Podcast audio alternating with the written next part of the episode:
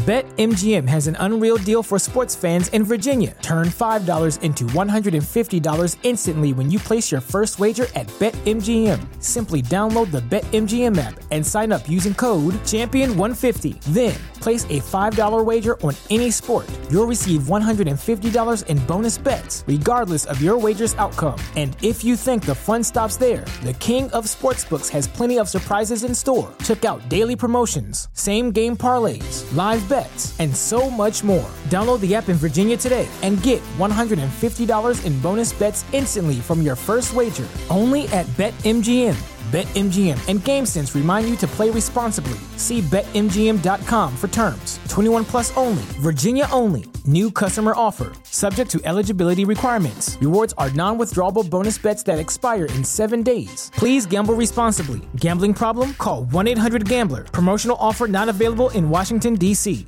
At Parker, our purpose is simple. We want to make the world a better place by working more efficiently, by using more sustainable practices, by developing better technologies. We keep moving forward. With each new idea, innovation, and partnership, we're one step closer to fulfilling our purpose every single day. To find out more, visit parker.com/purpose. Parker, engineering your success. This is Jordan Grace, and you're listening to the Social Suplex Podcast Network. BWB. This is One Nation Radio. You better get it right. Rich Latta, James Boyd came to give them life. The Blackest Wrestling Podcast has come to kick all ass and drop it six feet if they kicking trash. Word. Let me welcome y'all to something different. And if you dig it, man, you should let some friends listen. We be getting it in. This on the regular dude. Ravish and flow, but this shit rule. See, James don't rap, so I had to break it down. The whole network, man, we coming for the crown. Raps in the columns, I keep them both covered. Making the beats too, so the listeners can bump it. Hit us with the rating, yeah, I'm saying it's a five. Before you hit it, talk, bob your head side to side. It's One Nation Radio, and this is the beginning. It's Rich, and I'm here with James. It's time to listen to One Nation. We got to unleash the power of the pyramid. This is Mike Sempervive from WrestlingObserver.com. Check me out on Wrestling Observer Live every day. And also check out your boys, Rich and James, on One Nation Radio. Hi, this is Kenny Omega. We're listening to One Nation Radio. Check it out, guys. These guys know what's up. Big Kenny Omega fans. That's all that counts to me. Goodbye and good night. Bang. Hey folks, welcome to this week's edition of One Nation Radio. I'm James Boyd. Here we have Rich Latta. What's going on, man? I swerve when I drive. man, I, I, you know, you remember uh, on late registration at the end on last call when Kanye was talking about uh like when he was still trying to shop that shop like trying to get signed and get a deal with all these different places and like Rockefeller didn't really believe in outside of production and he start and Dame started hearing some of the records or whatever else and uh he actually Rick Rick like kind of like reconsidered and he was like you know you're just not even really whack. He's like I guess they thought like they just you know they could put it out and if and if it doesn't work they'll just throw Cam on every on every track or whatever say the album. Say the album. man this this a lot of uh this pay-per-view felt like it was it was placed upon hangman adam page and and shane swerve strickland to save the album. Um, they, Yes. they went out there and had a legacy game to save to save the promotion why does promotion need to be saved every other week now rich Bro, I I don't know, but um I, So I where do guess you I'll say start? when we get when we get to that review. Uh overall, like we got a couple things to talk about. We got, you know, full gear, of course, Wrestling Observer Newsletter Hall of Fame stuff, including some shit that I feel like is an embarrassment and an affront to the institution. Actually, two things really. Um and uh we got we got stuff in stardom as well, but um Yeah. AEW Full Gear, as James mentioned, uh up and down show. Um there there's just you know some stuff on the show where it was just like yeah, man, it just it was just mid, and then there was stuff on there where it was like regarding everything that had to do with MJF, the World Championship, Adam Cole, uh, and you know whoever is, is booking this program and angle um, with you know deciding either they had to make it more likely for people to believe in Jay White to actually win. I don't know what they were going for, right? but I guess we'll start there. Um, kind of, you know, we had some pre-show matches. Uh, Claudio Castagnoli over Buddy Matthews, Eddie Kingston over uh, Jay Lethal.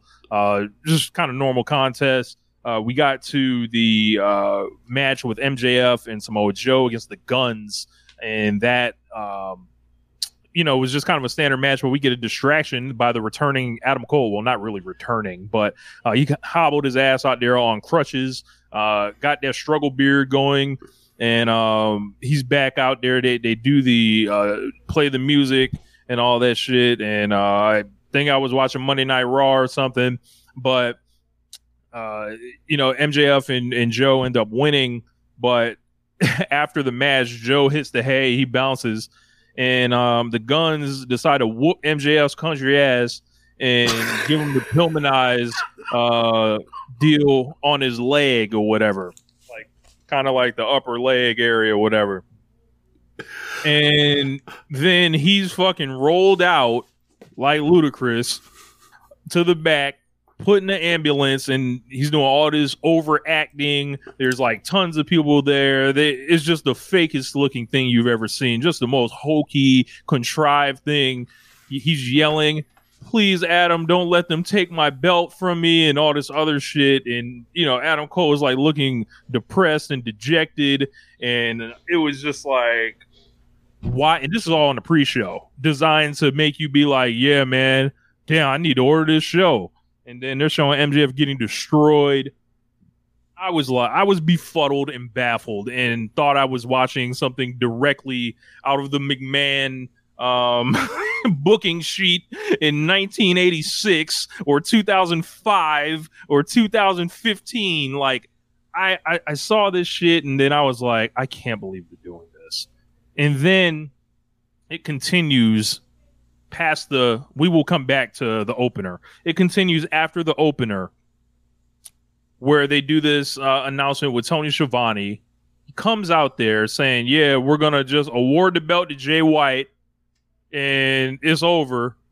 And whatever. Adam Cole's music hits. He wants to come out. He says that he's replacing MJF to defend a belt that he doesn't own that Jay White has in his possession. This is all fucked up. Um, I saw this and I was like, this is awful. Why are we doing this? They spent a ton of time doing this. They killed the vibe of the next match. It was like, and then like they essentially went through the whole pay per view, acting like Jay White and Adam Cole is a new event, new main event, while you knew MJF was bringing his country ass back out there and it was like, hey man, why was all of this necessary? What is this shit doing on this fucking pay per view? Where are the matches? Bring these uh, niggas out, hit their music, play the video package, get their ass in the ring. What are we watching this bullshit for? I haven't done enough. Like they just decided to just just ruin everything, and then the match. We'll get to that later. Okay, so obviously me and you have watched pro wrestling before, and I've watched it for a number of years, so we know that once they do the whole angle, he's coming back and he's going to have the match. But let's say there are because, because apparently listening to, listening to Dave Meltzer, there were people that were upset at this for two reasons. The camp that me and you are in are is that they know that it's all just baiting or it's all just fucking with you to give you the match with some type of you know bigger stakes that like or they give you a big belief that oh my god Jay White can win because of how injured he is and all this kind of stuff, but they're gonna sing you through the part where like Adam Cole's who's even more injured or just as injured as um MJF Logic is going to everywhere. Sorry, logic gaps everywhere. Yeah, I'm, I'm getting to that. Um, is going to be able to is going to defend his friend's title, which is like okay, so he can't he so why can't he defend the tag titles just fucking that he that he's won half of the championships on just like in the pre-show? Now keep in mind, like I'm watching all I, am hearing about all this. Like I didn't watch pre-show all because I'm watching Florida State season go down the flame because Jordan Travis's ankle bends literally snaps and turns the left ankle turns the wrong way, right?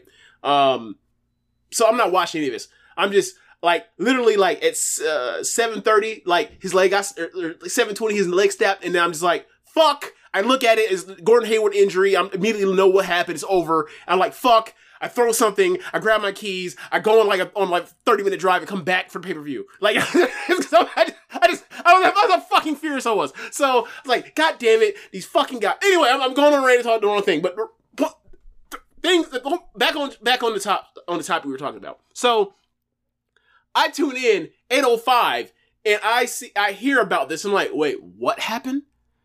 So he's gonna he's coming back. Wait, so he's not only do we know he's coming back, and let's say even if we were supposed to believe that like Adam Cole would be able to defend this title, it makes no sense because he's currently tag with the tag team champions, and he didn't defend them just now when he could have. So why would he be cleared to be able to do it right now? It makes no sense. And also, why in the fuck would Adam Cole be able to def- be able to uh defend a title that he doesn't he does not have? He can't defend the title that he has. Then then it's like okay, so yeah, and, and we've had interim titles in this company. So yeah, like based on their own historical precedent, Jay White would be the interim champion for an hour or whatever. Cool, I don't care, but like that's your own kayfabe historical precedent. Like, if MJF, wants, if MJF wants to, was real, right? If MJF wants to come back later in the show and have the match, you can have interim champion versus champion, and you basically do what you did with, with Jon Moxley and, and CM Punk in like an hour instead of over a week. Like, like, we're just gonna microwave the shit that got people that got people mad to begin with. You're gonna microwave even even further. So, um, but we all so people are are in two camps that are displeased by all of it. People that actually fell for it and thought they got you know swerved and false advertised, and the people that know he's coming back, but it's all fucking stupid. So I'm like, wow.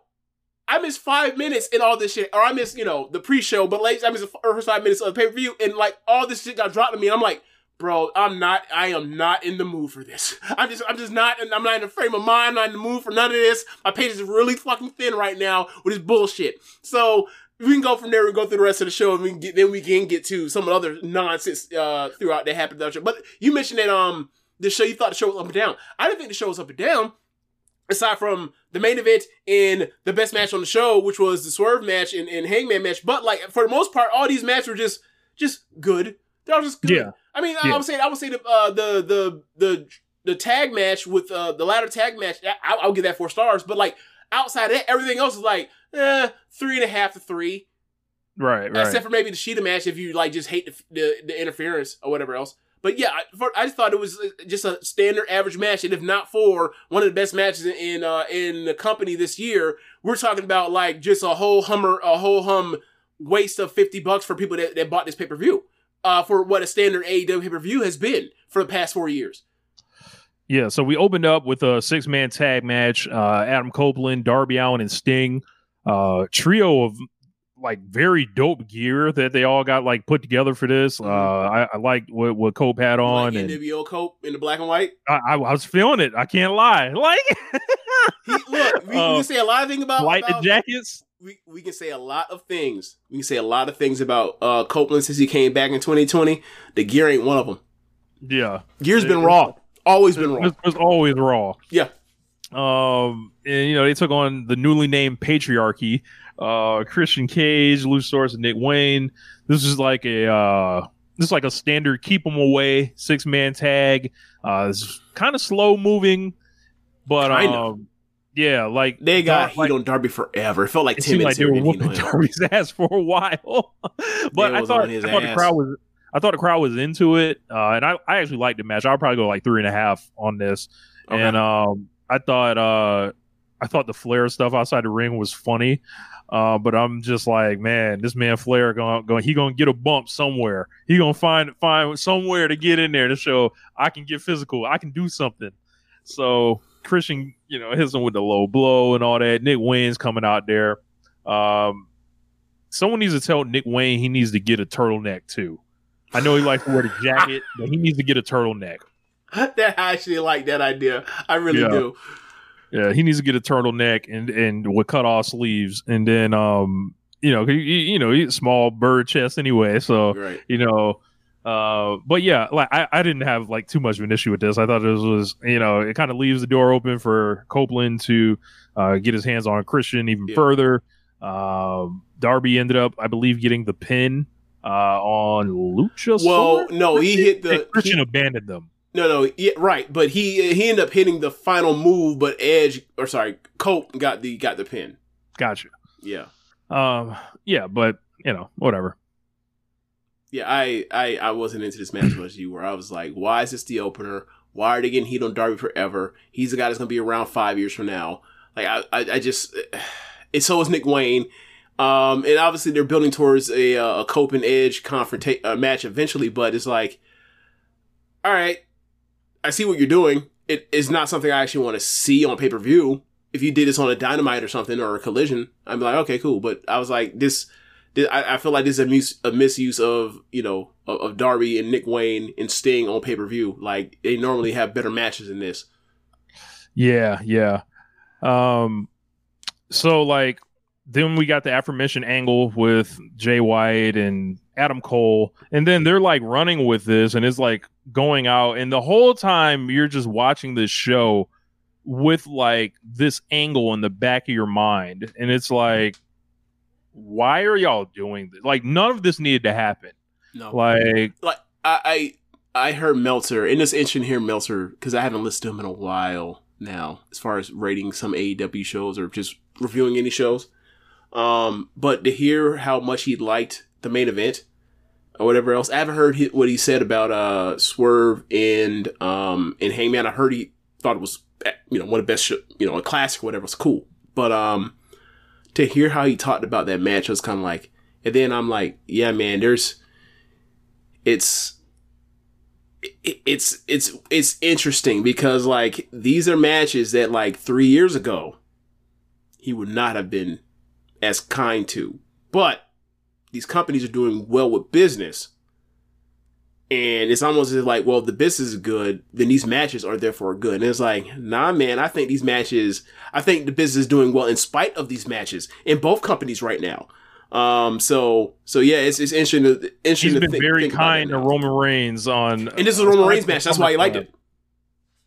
That's where I'm getting at. Amazing, amazing. Like you can't tell me Um, 2016 Roman Reigns not wasn't better in the ring than the, what the shit we've got. We had to sit through Roman Reigns, you know, last year and a half, two years, whatever.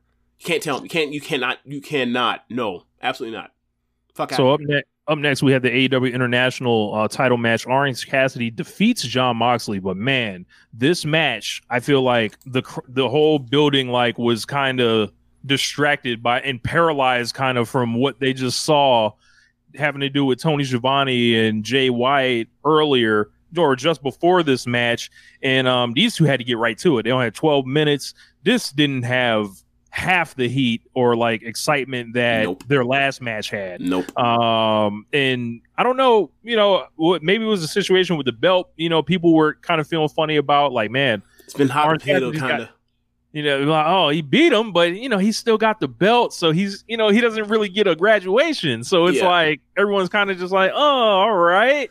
So, yeah. So once they announced the match to me, it felt like the appropriate thing was for Orange Cassidy to win. And then it, I think about it, it's like, okay, so probably the plan was for them to have, you know, the match happened, the title change, one of the best matches in AEW history, and then Orange was supposed to get it back and just continue. But the, you know, the concussion happened, dropped off Fenix, Fenix, and then Cassie got it back from, um, got it back, Fenix. got it from Fenix, and then it was like, all right, well, this is where we're headed anyway. Um, so it did, it did, it did, it did dampen that a lot because like the title, after being protected very well for you know all for most of the year, got all of a sudden just got got just tossed around a little bit. Um, and it it did hurt. And uh, with Moxley being away, also it it hurt like the the the build towards the rematch. So so yeah, still thought it was a very good match. I give it three and a half stars, but it you know it just ain't even in the same realm as their uh their Yeah, first match. Not, even in the same realm. It was like they tried to kind of just like micro condense like the the closing sequence of the last match into like a 12 minute match here. Um, you know what I'm saying? It wasn't bad or anything. I thought, you know, they you know, they had some shit going at the end, but it was so short and combined with that weird feeling, it just it wasn't on the same level. Yeah. Um, Toni Storm and Hikaru Shida. We're here now. Um, so the the bail that I shot Timeless Toni. Oh, it's not near the title, anything like that. I knew it was a ticking time bomb. The belt was always headed this way with Toni Storm now, and now we're we're gonna get all the the Timeless Toni gimmick and everything else. Carl Shida tried uh, to, you know, turn up the physicality on this. Match was was- physical. Just the finish is so fucking just it's unbelievable. you can't buy was, it. like, You you see the fucking weapon finish. sticking out of the bottom of her shorts, and you see Aubrey sees it, and she has to play dumb, and, we- and everybody's dumb by watching it. Commentary, look, it was so bad that even commentary, Taz at the end was like, "It's sticking out of her, it's sticking out of the bottom of her shorts." He was like, "I will not be, I will not be, I will not like try to I, I sell would not have my credibility damaged. Yeah, I'm not Michael Cole. I'm not selling this. I'm not doing it. Um, Yeah. yeah. it was just bad for it was bad for everybody. And maybe if maybe if she turned the, the, the object sideways, says straight up and down, it, it still like it could be hidden, but it just didn't work.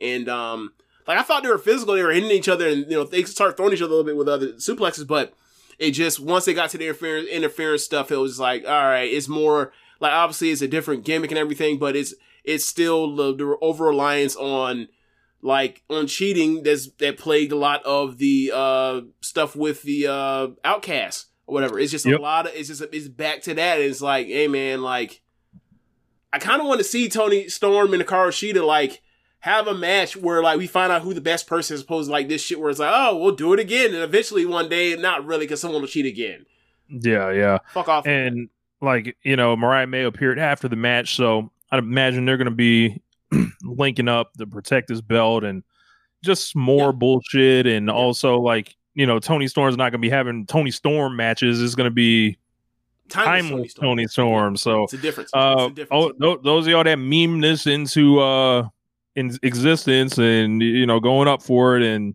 uh everything, enjoy. yeah watch for the shoe Uh, collision ladder match.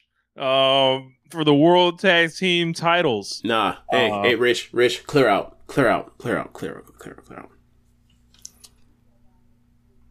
We have said a lot of things about about the mighty mighty FTR, about following the rules. Hey man, bravo, hats off to y'all. This is something that is kind of out of y'all comfort zone, like y'all for, you know, for what y'all like to claim, for what y'all want to do your pro wrestling. And um, I thought they went out there and they wrestled their ass off. They bumped their asses off. Uh, Cash is on one, right? Cash, Cash, Cash really, Cash really want to do it. Dax be trying to hold him in check. You know, you know, he be wanting to thread the line. You know, he be doing illegal stuff. So he wants to, he, you know, he wants to cross the line. He wants to be a wild man, right? He wants to drive on the highway with. The, never mind. So anyway, yeah, man, this match was super fun, and um, congrats to congrats to Big Bill, four star Big Bill. I would was you expecting that? I wasn't. I wasn't. Look, man, I, like I've always kind of had a affinity for Big Bill. I know. Yes, you Uh, call it big. You call it Psycho Sid energy, and I'm just like, yes, yes, like you know the jeans, the blue suede Tims he came into this thing with. That man is a New Yorker. I, I want to know who. I want to know who gave him the the permission to be be named Big Bill in L.A. with blue boots on. What is that? That that he set tripping somewhere. I don't know which neighborhood, but he set tripping somewhere. Oh, is is uh is, is pretty funny, man. And it was like, you know, I, I thought, um, you know, as far as Bill, like, I I I, just like the guy. Um, he- Bill, he's not. Bill and Brody, they had a moment.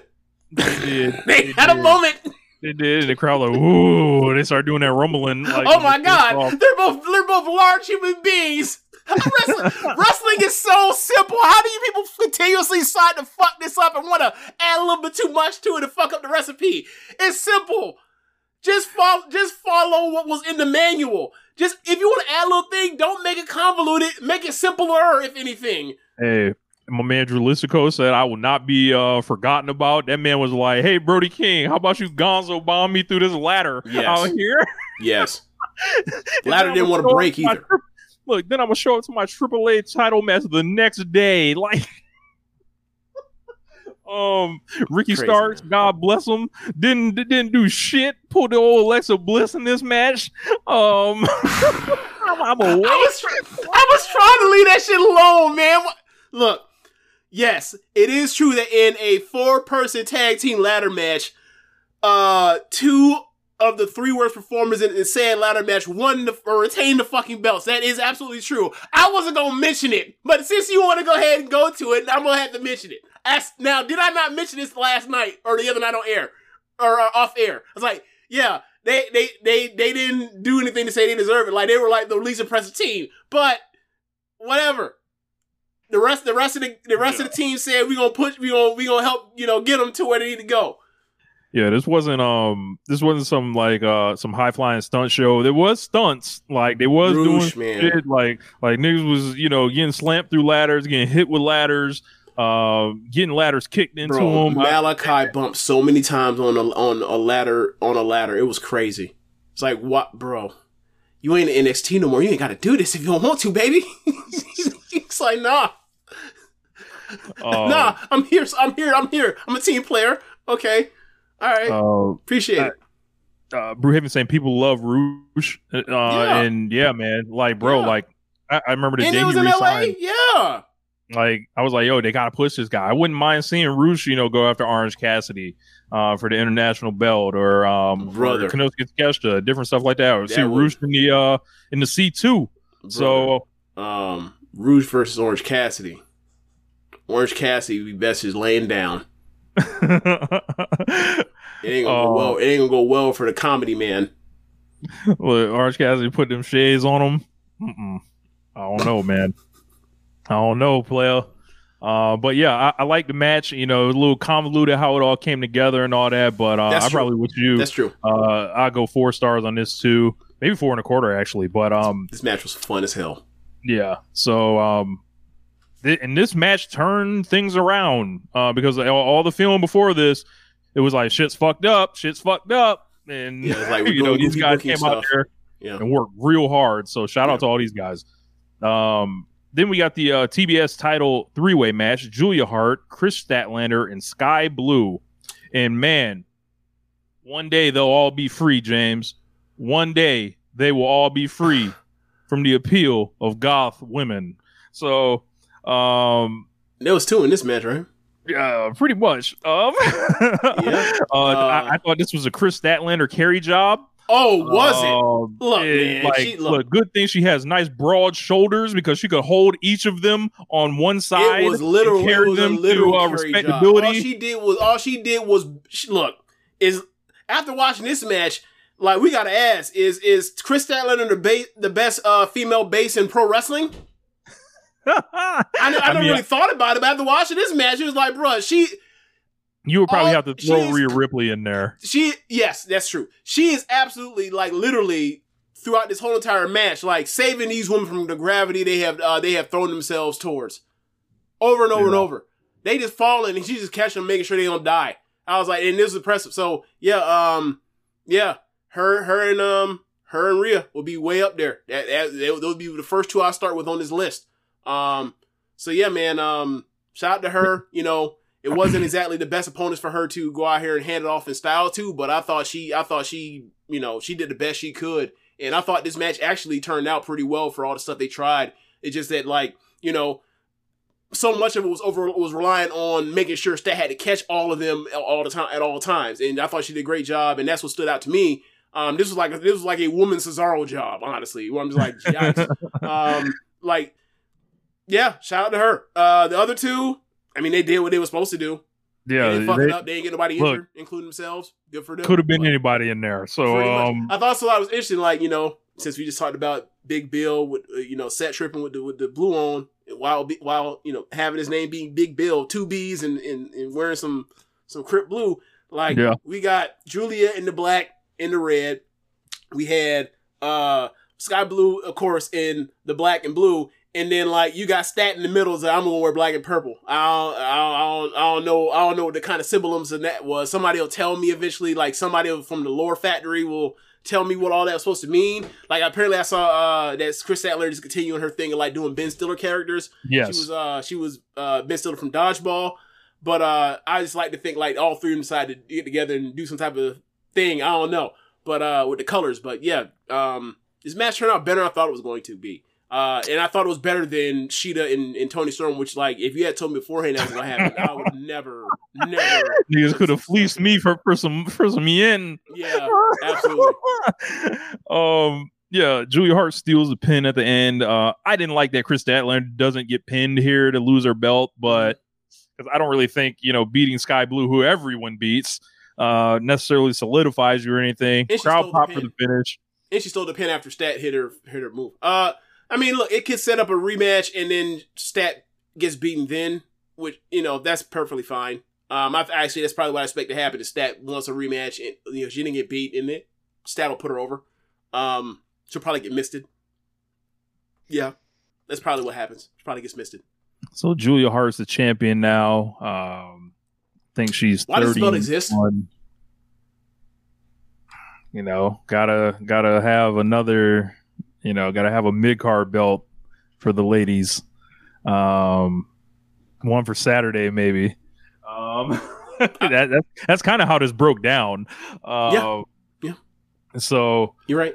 Um, but yeah, man, let's um let's get to the real. Swerve Strickland versus Hangman Adam Page.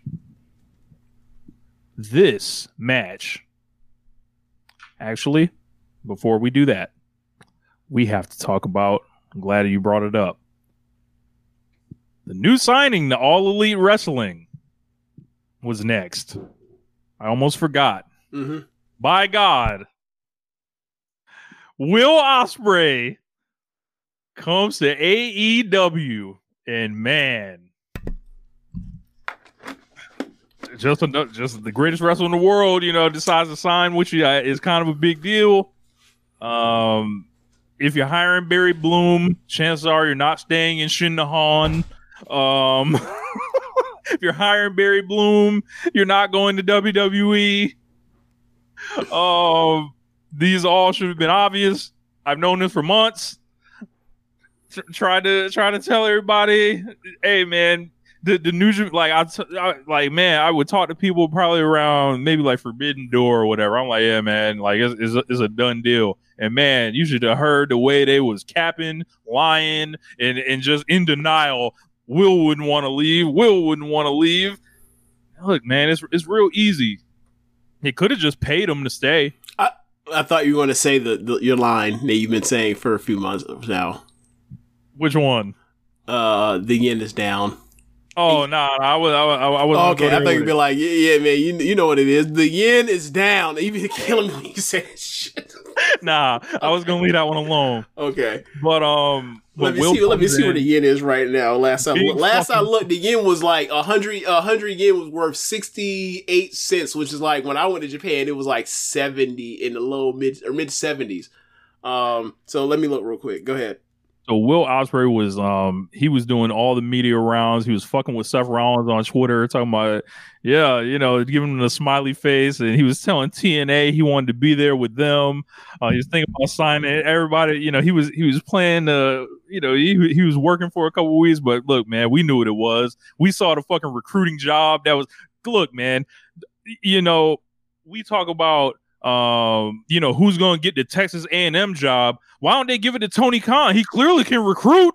Like, this is another, this is another uh, high pressure free agent. This man done, done, done, done pulled in. Look, I thought the kind of recruiting job he's been doing over the uh, last two years for Will Ospreay. We gonna come in, push you over everybody. We gonna we gonna let you win at Forbidden Door. We're gonna roll you out to Wembley Stadium for the eighty thousand and give you the superstar entrance. You're gonna beat Chris Jericho there. Man, I I I just thought it was um you know I, I'm glad to see uh, Will Ospreay coming to AEW because you know I'm I'm happy I don't have to celebrate his retirement. Uh, by you know had he jumped to WWE at 30 years old, uh, you know, um, and you know if you're the New Japan fans, seriously now, like there, you know, a lot of people upset. They're like, "Yo, like, what's the point of this? Like, uh, this partnership? They're poaching, poaching all the guys, and you know, I yeah, can't uh, argue. yeah, yeah. They're they're definitely poaching all the guys. Like all these people, like you know, like Shinsuke Nakamura, like like like Hiroshi Tanahashi. You know, like Kazuchika Okada. Yeah, he's poaching all these guys. Like they're they're, they're poaching like Tetsuya Naito, Shingo Takagi, like Hiromu Takahashi, all the big stars. They're taking the gaijins that they don't want to push to the top because they they're they're not native. They're not native Japanese English or native Japanese speakers. Like except for Kenny Omega. Like I get what you're saying. Like these are featured acts, absolutely, but these are not the top guys. Like they're not taking Naito.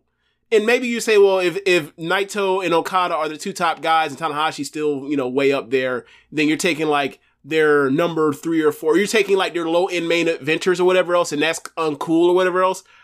I, I I don't disagree with you.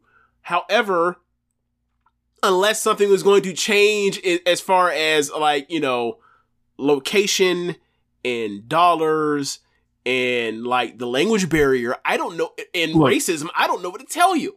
Look, or they could have just decided to push Will Ospreay like he was the best wrestler in the world the last four years. They could have decided that, but they don't do that there. So, like as evidence, if Kenny Omega, when he left, for the reasons he left, aside from you know possibly you know his body breaking down stuff like that, if you weren't going to give him the chance to be the, the number one guy, he speaks the language and everything, then everyone after that essentially this is their fate at the end of the day. This is the history of this promotion.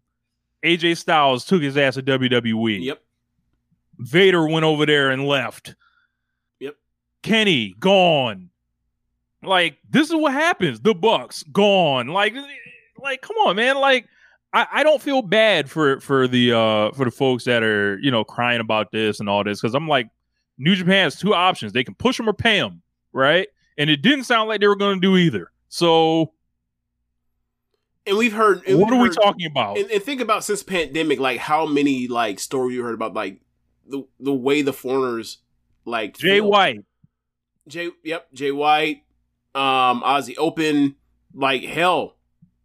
Um, look at look at Connors. Look at Connors G one uh uh uh announce or sorry G one uh promo when he was doing the introduction thing the at the introductory press conference. He was like, "I've been put through a bit of like an emotional hell to just to get here. Like I I been." A young boy, you know, doing all the shit for all this time, and like they can't even get me a T-shirt from my parents. Have to show them that it's all worth it. Fuck you. I that was I don't think that was a work. Yeah.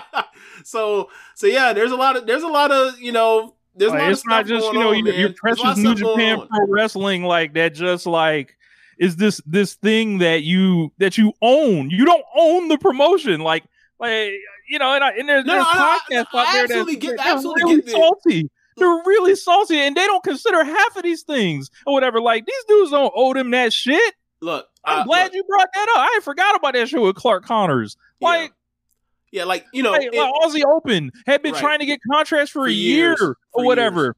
And, and then all of a sudden, I gotta, I gotta see Tony Khan is the one that's that's paying for their surgeries, and they're not even signed to him or whatever. And then I gotta see people cry about them actually jumping. I'm like, well, what would you do? Right.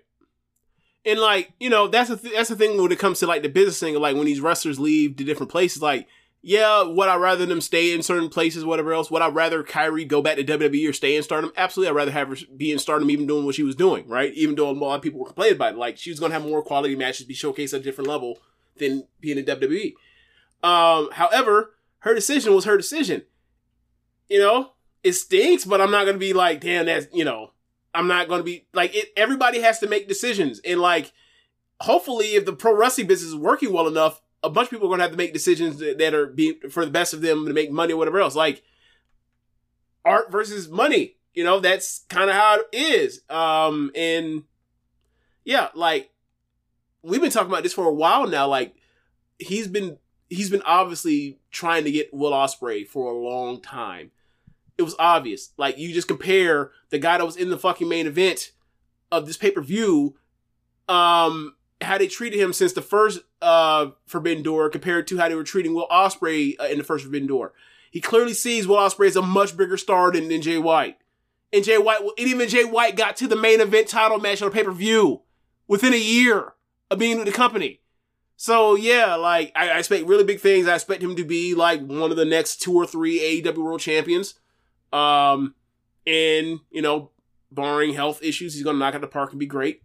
Um, they he has you know I don't think he's ever felt like a bigger star than uh in pro wrestling than you know that promo he cut right before Wembley. Um, when he's like I you know like I'm gonna be the first person to ever say like I beat Okada, I beat Omega, and I beat Jericho in a month. Like that was that was the star making thing right there, right? He's he's giving you like the the he's he, I, he's gonna be he's going to be their next star. Like people are looking like who's gonna be the guy that's gonna make whatever else. Obviously, Swerve has built himself to that have to be in that in that same discussion. He's gonna be one of those two. But like Ospreay's gonna be the one that comes in and like immediately like goes through the roof. And while Swerve had to build towards this, um, Yeah, like Ospreay walks in the door. he's already certified. He's already yeah, certified. He's already certified. Like he's already certified. Yeah, because the company's already like pushed him like he's a big deal of um you know attraction since the day since he started doing this stuff in pieces for, for Forbidden Doors or for building towards uh, WrestleDream. So yeah, and it, you know it'll be interesting to see like who they program him with and um you know he's not going to be in the c2 uh because he's not going to start uh, until like revel the road to revolution um which I, i'm sure you know they'll probably have hopefully time to get you know people ready for them. yeah, um but you know I, I see Wembley Stadium is a perfect spot for you know Omega and Ospreay three. Uh, I love that. Uh, I definitely want to see Swerve and Ospreay at some point. Uh, those guys have go way back uh, with each other in their careers. Um, yeah. Hangman and Ospreay. We actually missed the show when they were doing all the dancing. What's up? Uh, WrestleMania weekend in Orlando, we actually missed the show that they were doing. Apparently, we were doing all the dancing with uh, Gallagher Yeah. breaks up with the headbutt. Yo. Uh, you know Danielson and Ospreay. So like, like think Yep. about these guys Still lots that, matches. That have like that he has under contract. Like all these guys that have just been like these best in the world level guys are all in the same promotion, and it's like, man, like, and they're all like you know relatively great still, Right. And like you know, and I just and I I think that's a part of the reason for some of the bitterness. Uh, you know, whether right or wrong when it comes to the New Japan like fandom side, because like it's like before it used to suck where it's like, damn, Nakamura and AJ are going to are going to WWE, right? That stinks. Now or Finn Balor, you know, that stinks. Now it's like, damn, they're leaving and they're going to be used well too. That has to hurt a little bit more too. you know, and That, that has to hurt. if a little- That's, that's, or, uh, or let me phrase it. Maybe not more, but it hurts in a different way. Yeah, I think for them it become everything becomes a turf war for how they're used. Um, they got such they got Kyle Fletcher on TV losing. They got him getting you know punched by Paul White. They Yeah. got they're like it becomes like a, a micro battle, you know, with how they're being used, and it's Right. like, all right, man, like push pay him. No, uh, like, yeah, yeah. Yeah, it's also like it's AEW, so you're watching AEW. It's like know. so every every single week is a is a you know is one of these battles of like this person would have got used better here or there or whatever else all the time. That's how it works.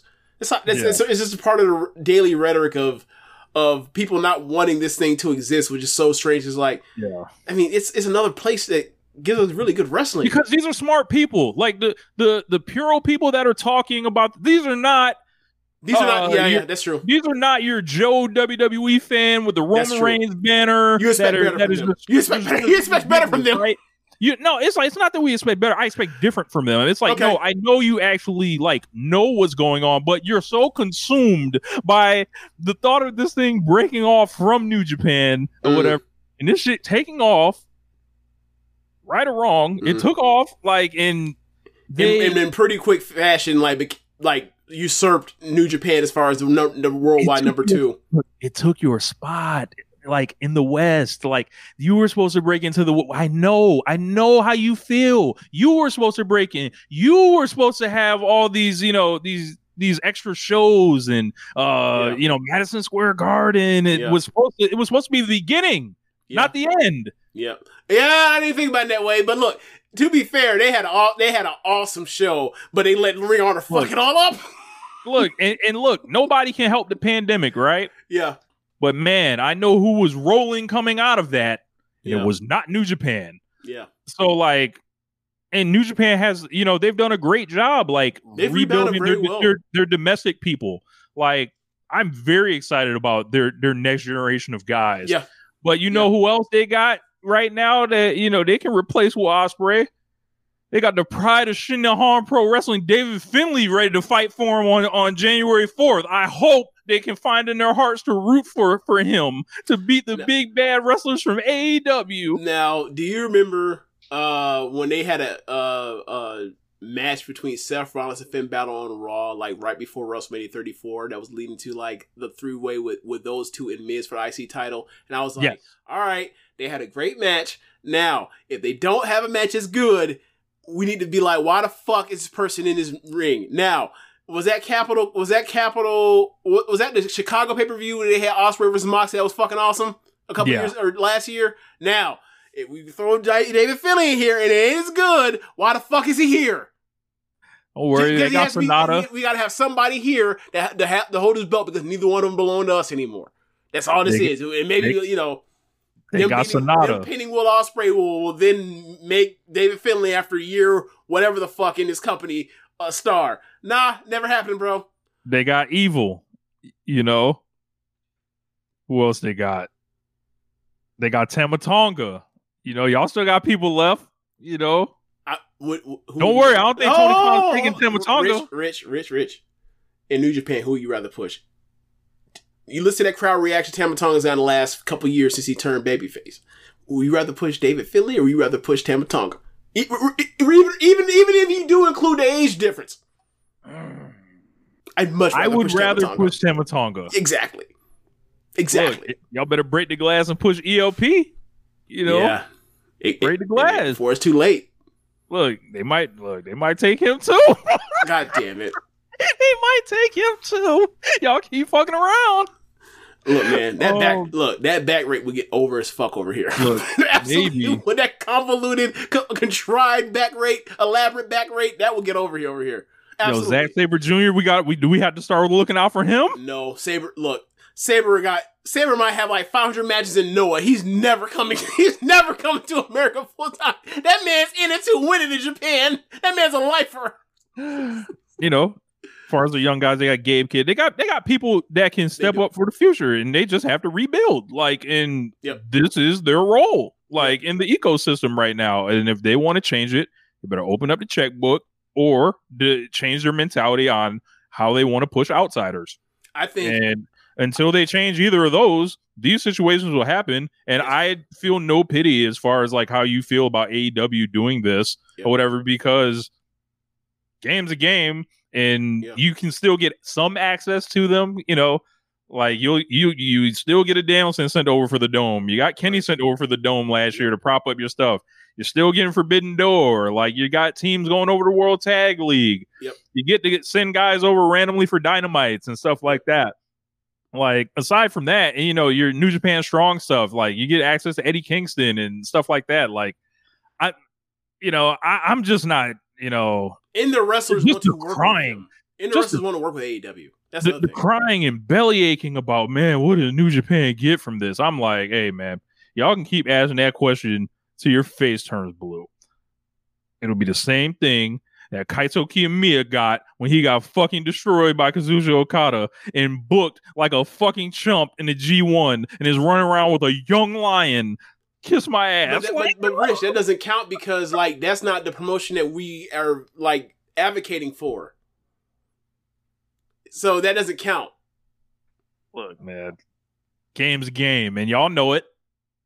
Like I don't Y'all remember anyone. I don't is. remember anyone complaining about Wrestle Kingdom 16 in Yokohama in those results when all their top stars got beaten from Noah. You know when when they're bringing in the When- Shingo impact guy. Shingo beats Nakajima. Uh, Naito beats uh, King, uh, Kano.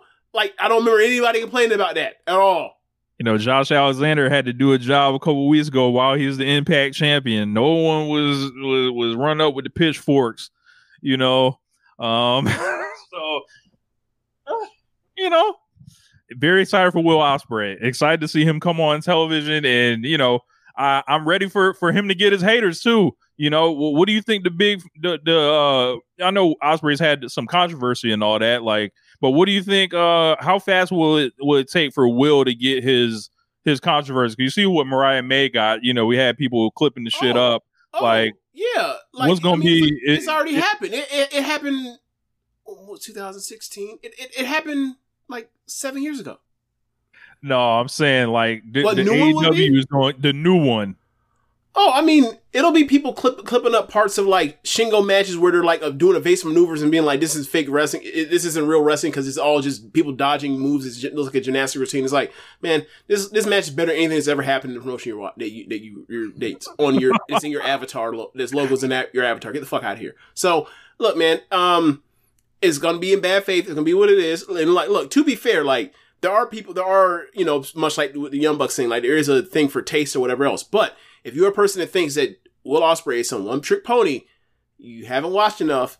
And I suggest you sit out this one because there are plenty of matches with Will Ospreay you can play where like w- with someone like uh Zack Sabre, someone like uh, Kenny Omega, where like the matches are just phenomenal. And I'm sorry, and or Okada, and I'm sorry, like you don't like his style. Like I showed this to anybody else that watches wrestling or have or or is an, or, or away from wrestling that hasn't watched it in current day, they'd be fucking blown out their mind. You remember the first time we saw we showed Marcus and uh Marcus and Alex at your bachelor party? We showed them clips of the uh, Ospreay and Hiromu uh um yes, Wrestle at Kingdom. Uh, yeah, time they saw Canadian Destroy, they lost their fucking minds. When, when they saw him do the double, uh, you know, the, the double, um, yeah, the in and uh, out. yeah, the double flip deal over the top rope, they were like, who is this fucking guy? I was like, yeah, that's Will Ospreay. Like, WWE, uh, uh, trainer at my gym, uh, Zach, that WWE fan, he didn't know who Will Ospreay was. He knew who Kenny Omega was. I told him who Will Ospreay was. I was like, yeah, man, he's been the best pro wrestler in ring, like, since, like, 2019. Like, two weeks later, he goes, yeah, you know that guy you told me about, Will Ospreay? He's, he's, he's on, he's phenomenal. he's, he's, not, he's phenomenal. I don't know what he watched. He just, he just, like, Google the name, right? Like, so uh, people get lost in what this is, and like some of it is the amazing, the amazing athleticism. Like I, I know y'all get stuck on white white guys are supposed to do lucha, but sorry, lucha's fucking fun. It is.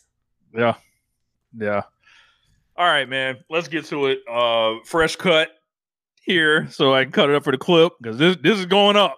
So um Texas Death Swerve Strickland defeats Hangman Adam Page in an all-time classic.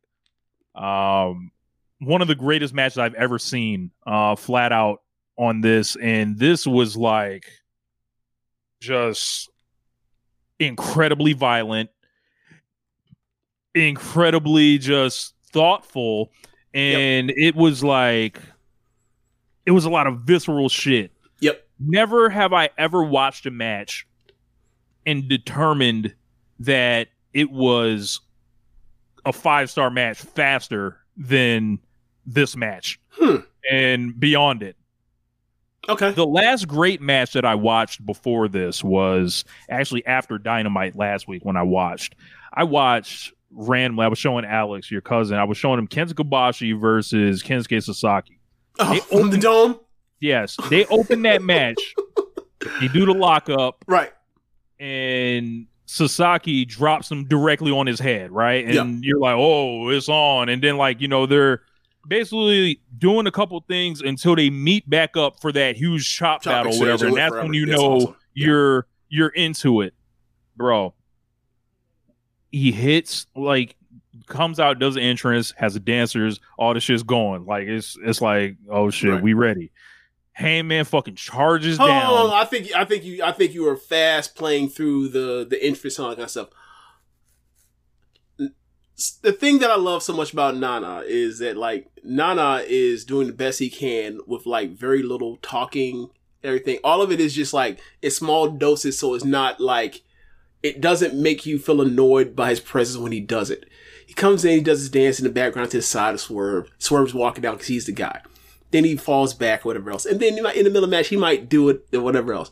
But the way he saves it at the perfect time is like, it's it's like when they used to do the Heyman, fa- they used to cut to Heyman's ringside faces during Lesnar matches. And it was awesome. They don't do it as much anymore. It's like, they're maximizing what the guy does to help pop the crowd during between in the in between things of the matches. So swear so N- N- Nana has came down. He has a shirt and everything. The, the it's become semi wrestling viral, if you will, with the dance. So he comes out to L.A. He has fucking four dancers, like like the goddamn fly girls from from In Living Color, and they out here. mm, top rope, catch him, bro. I was dying. Yes. Uh, it, it was look. I don't know if Nana will ever have a bigger moment in pro wrestling, but this was his moment. He was a, he was the star of Swerve's interest in, for a classic, and then he continues on. So we, so now we get to Yeah. yeah. So bro. Yeah. This match, like, this made me feel like, like, by the time they got to the spitting blood, it was like, oh, we're out of here. Like, complete, we've left the planet by that time. Um, the the charge with Hangman, no entrance music, Right. No coming out, spinning around, pointing, nothing. Ah. Like, no, no posing, nothing. This is we are running it, and it was like, just watching this, I was like, yo, they're gonna beat what they did last time easily. Mm. And like, I'm not sure. Like, I think this is like this top Omega and Ospreay two for me. Really? Like, I think this is the best singles match in the history of AEW.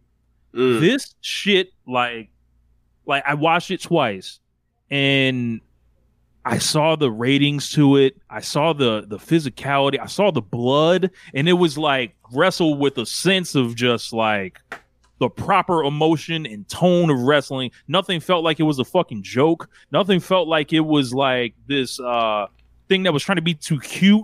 Like this was like I have Well, a problem with this guy. This thing is escalated from like these uh just kind of levels like where they were shit talking each other. This Mhm. thing got built up on Wrestling Revolver over the weekend, uh, featuring a promo from Swerve after that was like great. This thing was like wrestling soulmates, damn near. These guys are a match made in heaven as far as opponents, roughly the same size, um, both very athletic. Both of them fucking sickos, willing to die for it, um, willing to bleed, willing to like put it all on the line.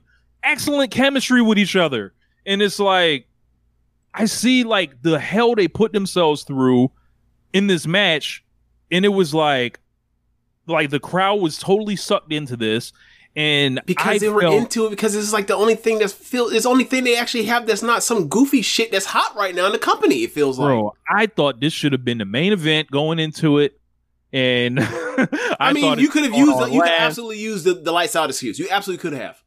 like I thought they should have did that, and then man, it was like I was shocked when Swerve won. I thought Hangman was gonna win.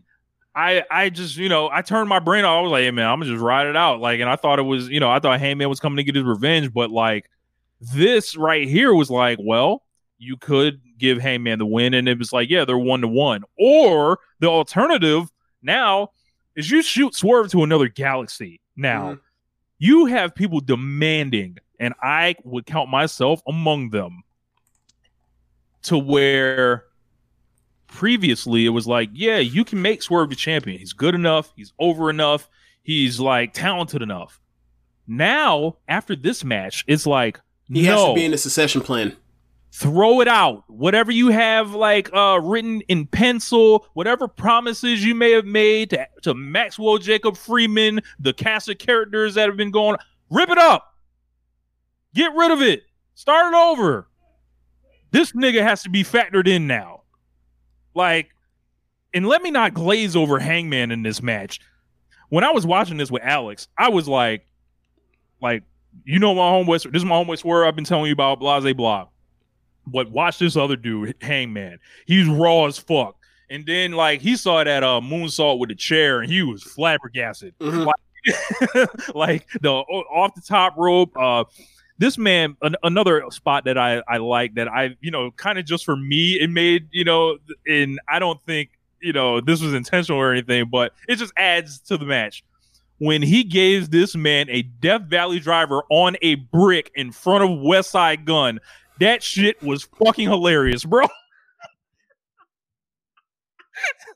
dropped the nigga on a brick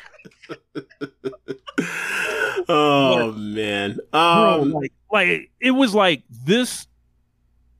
It made everything else look goofy. This match did. Like when when I'm watching, when in the back of our mind we think MJF is crying about his fucking leg being pillowanized at the beginning of the thing, and they're wheeling him out on a gurney and, and loading him up, in a, in an ambulance match, and I got these niggas in there in the in the the the uh, Kia Forum, the same building where Kareem Abdul-Jabbar won them championships, where Magic Johnson won them championships, where Isiah Thomas hurt his ankle and went fucking crazy in that fucking building, in the building where Game Seven happened between the Elite and the fucking Lucha Brothers. Swerve and Hangman went out there and fucking put it on the line and died for the sport damn near. Like they lost so much fucking blood. Like, did you see this shit? Like, bro. Right. Right. Right. Like, like this shit was so phenomenal. One of the best matches of all time. One that you'll ever see, and all you fucking corny ass nerds on, on social media, and all these people that trying to help my dog up for some old comments on some shit about niggas on podcasts and they lists and stuff like that. One, you don't know anything about who's cool with who in the business. End it. No, you don't know what you're talking about. You're trying to take shit out of context and put your own spin on shit. Because Swerve wrestles in all elite wrestling now. Nobody told WWE to release him. Why are you mad at Swerve for that? Be mad at WWE for not seeing it. Be mad at WWE for thinking the star was top dollar. Be mad at that. When this nigga comes out here on 11 18, two years to the day that he was fired from that company, and he makes a song called Big Sis Birthday with me on it, that's a diss to Triple H and everything they put him through when we made that song. There was no plan to go to AEW. There was no plan to wrestle for New Japan Pro Wrestling. It was like, yo, what is the, the next thing going to happen in your life? Get it out. I I made the beat, sent it to him. Like, what's up? Like, like, like, pour your heart on it. Not, not as, not as like a producer and a rapper, but as his friend. Just sent it to him. Say, hey man, I know you, I know you want to say some shit. Go ahead, say it. Two years to the day of that. This nigga's made forever, all time now. What you gonna do about it besides hate? Deal with it. So, um, for me, I forgot at what point. Oh, I know what, Unreal. what point it was when the match seemingly looked like it was over after he caught the uh the barbed wired um buckshot lariat, and Nana pulls him out and puts his feet on there, and he and he falls back, and as he falls back, like Nana gives the inspirational fucking dance. And I fucking died laughing. Now, like, look, man, fuck it. Just like we said earlier in the show, like, big cast, big bill, four stars, five star Prince he took that shit from me to where, like, keep in mind, you know, matches like this, I don't know how to rate these matches. Like, all these matches that are not, that are whatever you want to call them, blood porn, death matches, whatever else. I'm not good at being able to to how to quantify or qualify the level of greatness for these things. I can just be like, that's great, and I leave it at that. Don't want to give it a star rating, whatever else. Right, right. Whether it's you know Anarchy in the Arena, Stand, Stand uh, Stadium Stampede, some of these death matches that, that have happened with uh, Moxie or um, Omega or Hangman, the the the blood and gut stuff, war games, WWE. So I don't. I'm good. I'm bad at all, being able to judge all that stuff and get an accurate star rating. When I saw that, I was like, this match still great while being kind of while being what I called at the time like a, a- this is a nasty match. This is a nasty, nasty match. Um, and once now I pulled out, I was like, fuck it, five stars. I ain't got no. I, I, I, this was a five star match for me. So um, I, I thought it was awesome. And and then when when Hangman grabbed Nana on that fucking apron, uh, with the with the table down below, and Nana's like, "Hey man, you ain't gotta do this. Come on, do the dance. They gonna get me off the hook. The dance, the dance, and he fucking hit him. And Get him in the fucking dead eye. fucking dead eye. I howled. This match worked on so many levels that it, that like I'm looking at other stuff, you know, James, that happened the. AEW, and it didn't. This thing just worked. It just worked. It was awesome, man. Um, Talk about the finish, James. Talk about the finish. Okay, so you want me to tell it in conclusion, uh, in all, in all summation of the whole thing, or just okay? So Swerve started this feud by calling out Adam Hangman Adam Page by telling this white man to his face, that you have been given all your opportunities by your fucking friends, and if and if I were your position, I'd be the first black AEW world champion. Then, after beating this white man in a match, fair and square, if you will, he then proceeds to still get fucked with. So he goes to this, breaks into this white man's house, and then on camera talks to this white man's child, this white man's baby. And then to finish this thing off, he sh- he swerve strings a steel link chain around this white man's neck and hangs the hangman. This is one of the most gangster things I've ever seen in black pro wrestling history. Five stars, classico. Yo, I, I I don't know what else there's left to say, but What flat out one of the greatest matches I've ever seen. Who's- whoever in- whoever's idea it was to say Swerve, Swerve needs to win again. Swerve needs to uh it's Swerve and that needs to be the finish. Whoever came up with that, if the idea was that, you know, uh if the idea was Hangman's idea was Swerve, I wouldn't it wouldn't shock me at least at Hangman's idea because obviously it plays off of what happened to Moxie uh Texas Death Match uh earlier Yeah. this year. It's like he hangs the hangman, a black man hangs the hangman? Sign me up, Mr. Liberal Agenda guy. All, all you talking about this ancient millennial shit? This is it. This is the real shit. The real he needs. Progression. This is the symbolism. Oh man. Oh, Thank you for your white guilt, Hangman Adam Page. yo. I, I, Oh. Was this oh, oh, was this oh, Hangman also. was this Adam Hangman Adams Page version of kneeling before black people and begging forgiveness after George Floyd? Because if so, I need more of this and less of that. This was amazing.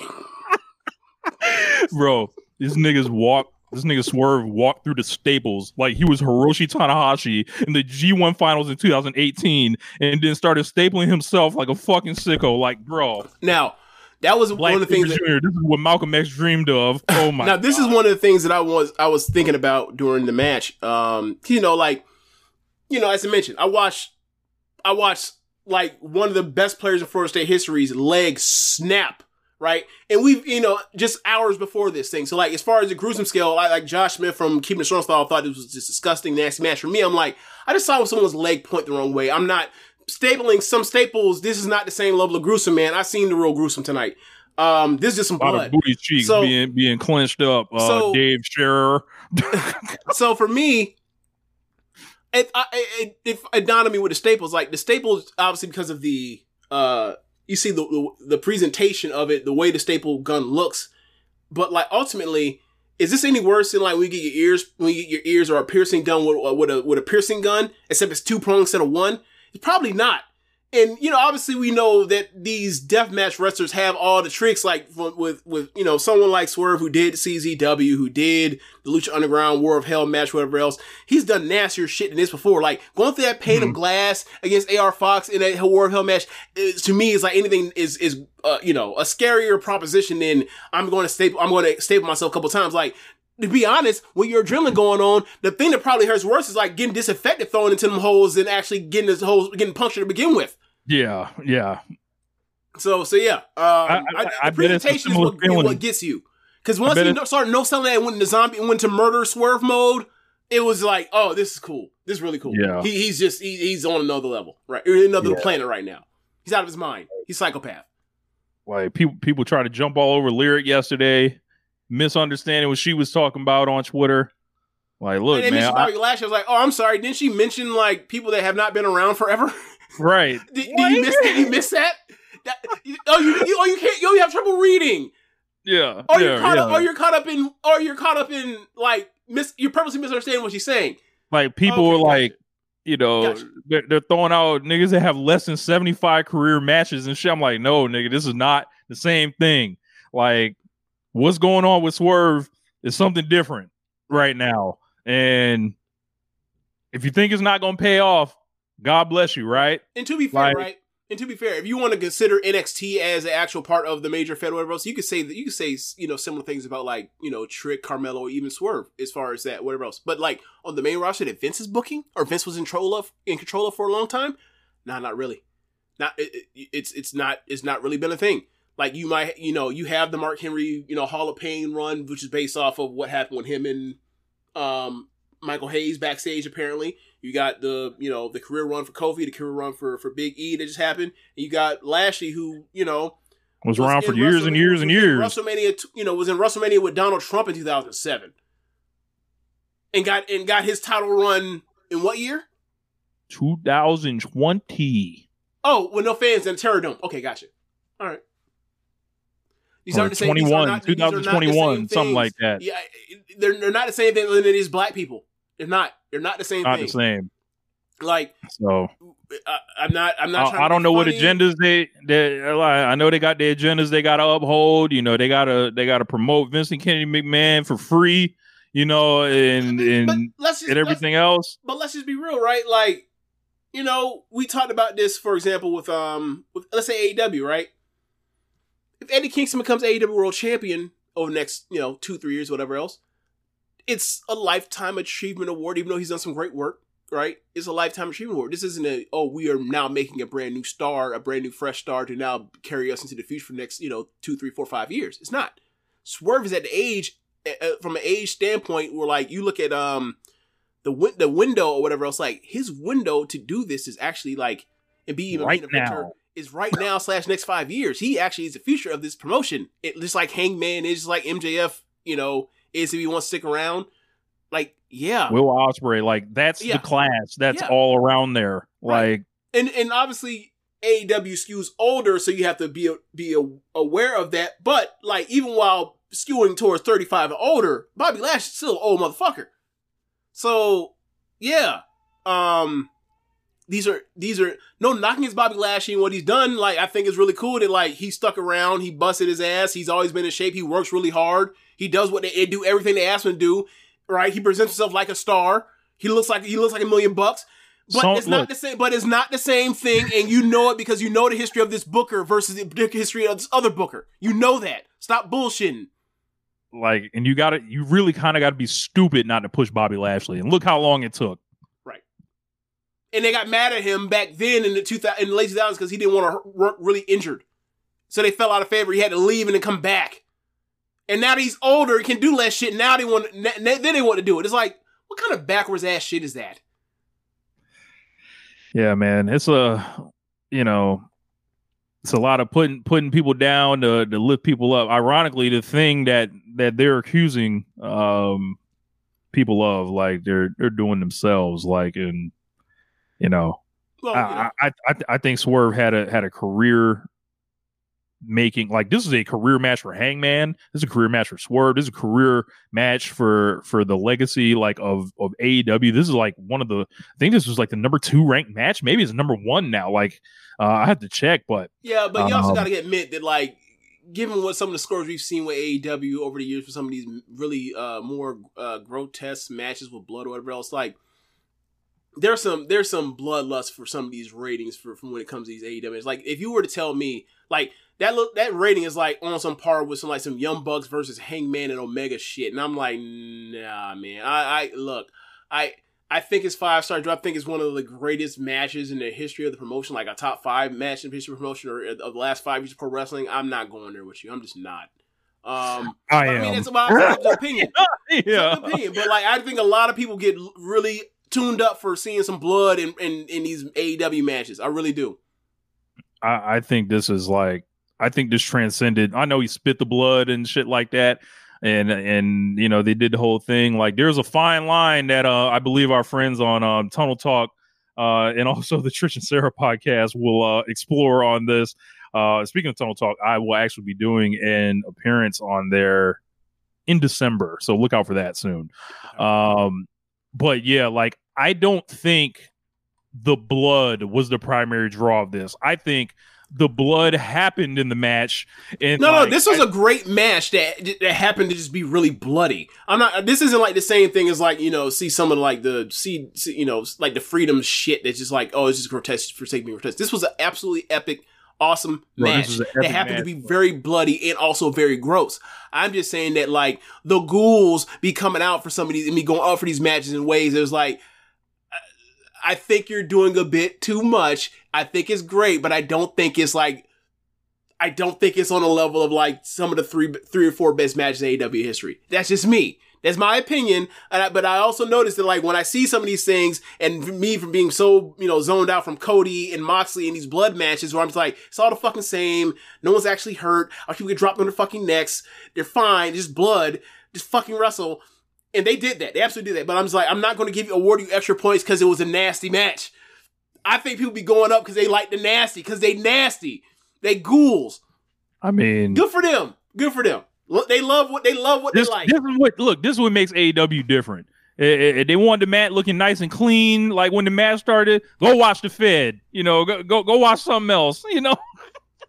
but in AEW, niggas bleed out here, so it's contact, baby. So, uh, after that, I, I'm sitting here watching this show, just like in awe or whatever. Up next, they bring out uh, it's the Golden Jets taking on the Young Bucks. Uh, it's Chris Jericho and Kenny Omega teaming up, and this is for the Young Bucks title shot. They had to work hard to get people back into this because this crowd was spent.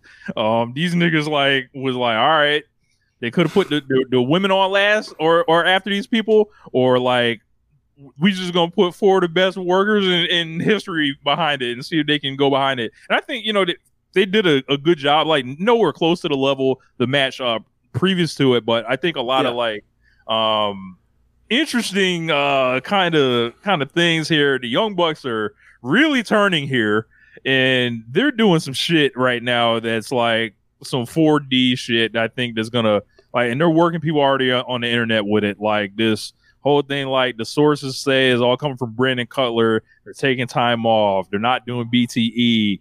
Um, I gotta say, I'm worked by them not doing BTE. I'm I'm, I'm like I'm a little I'm a little upset at, at that. So I ain't gonna cap. But um, uh, I I thought this was a good match too. Um, usually the the Kenny Omega versus the Bucks tag matches are like super epic and all that, but this wasn't really designed to be that. This was like I, I think the Bucks should have won, but maybe this necessitates like something else with them. Like they're clearly splitting off uh, on their own, and something's going on here. This is like stuff in the air here. Yeah.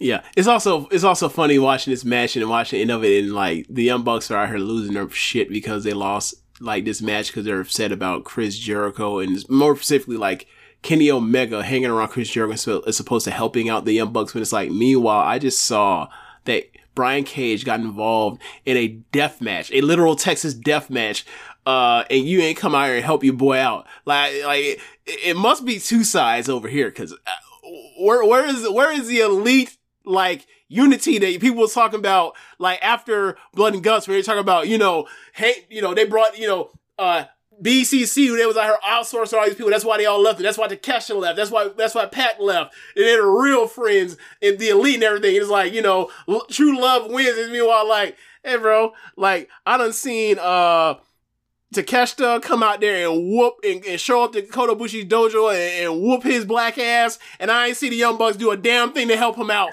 Right? I see Hangman out here getting his head bust uh and get choked to death. Right? to Texas death. I ain't see the Young Bucks come help him not one time, and there was interference in that match. I ain't trying to hear it. Either be real friends or shut the fuck up. Gotta say, man, I think Joe Lanza might have brought this up. Like, if you're you're a Leaf fan, right? And they they built that whole thing around reuniting those guys earlier in the year. Mm-hmm. Then they just kind of rolled into like nothing, yep. and then and then they they all kind of just split off again. I feel like you're kind of I feel like I was robbed a little bit kind of wanted to kind see of. him like kind of like I, I kind of wanted to see him like stay together and whoop some ass for some months, like like kind whoop of. some You're absolutely as right. baby faces.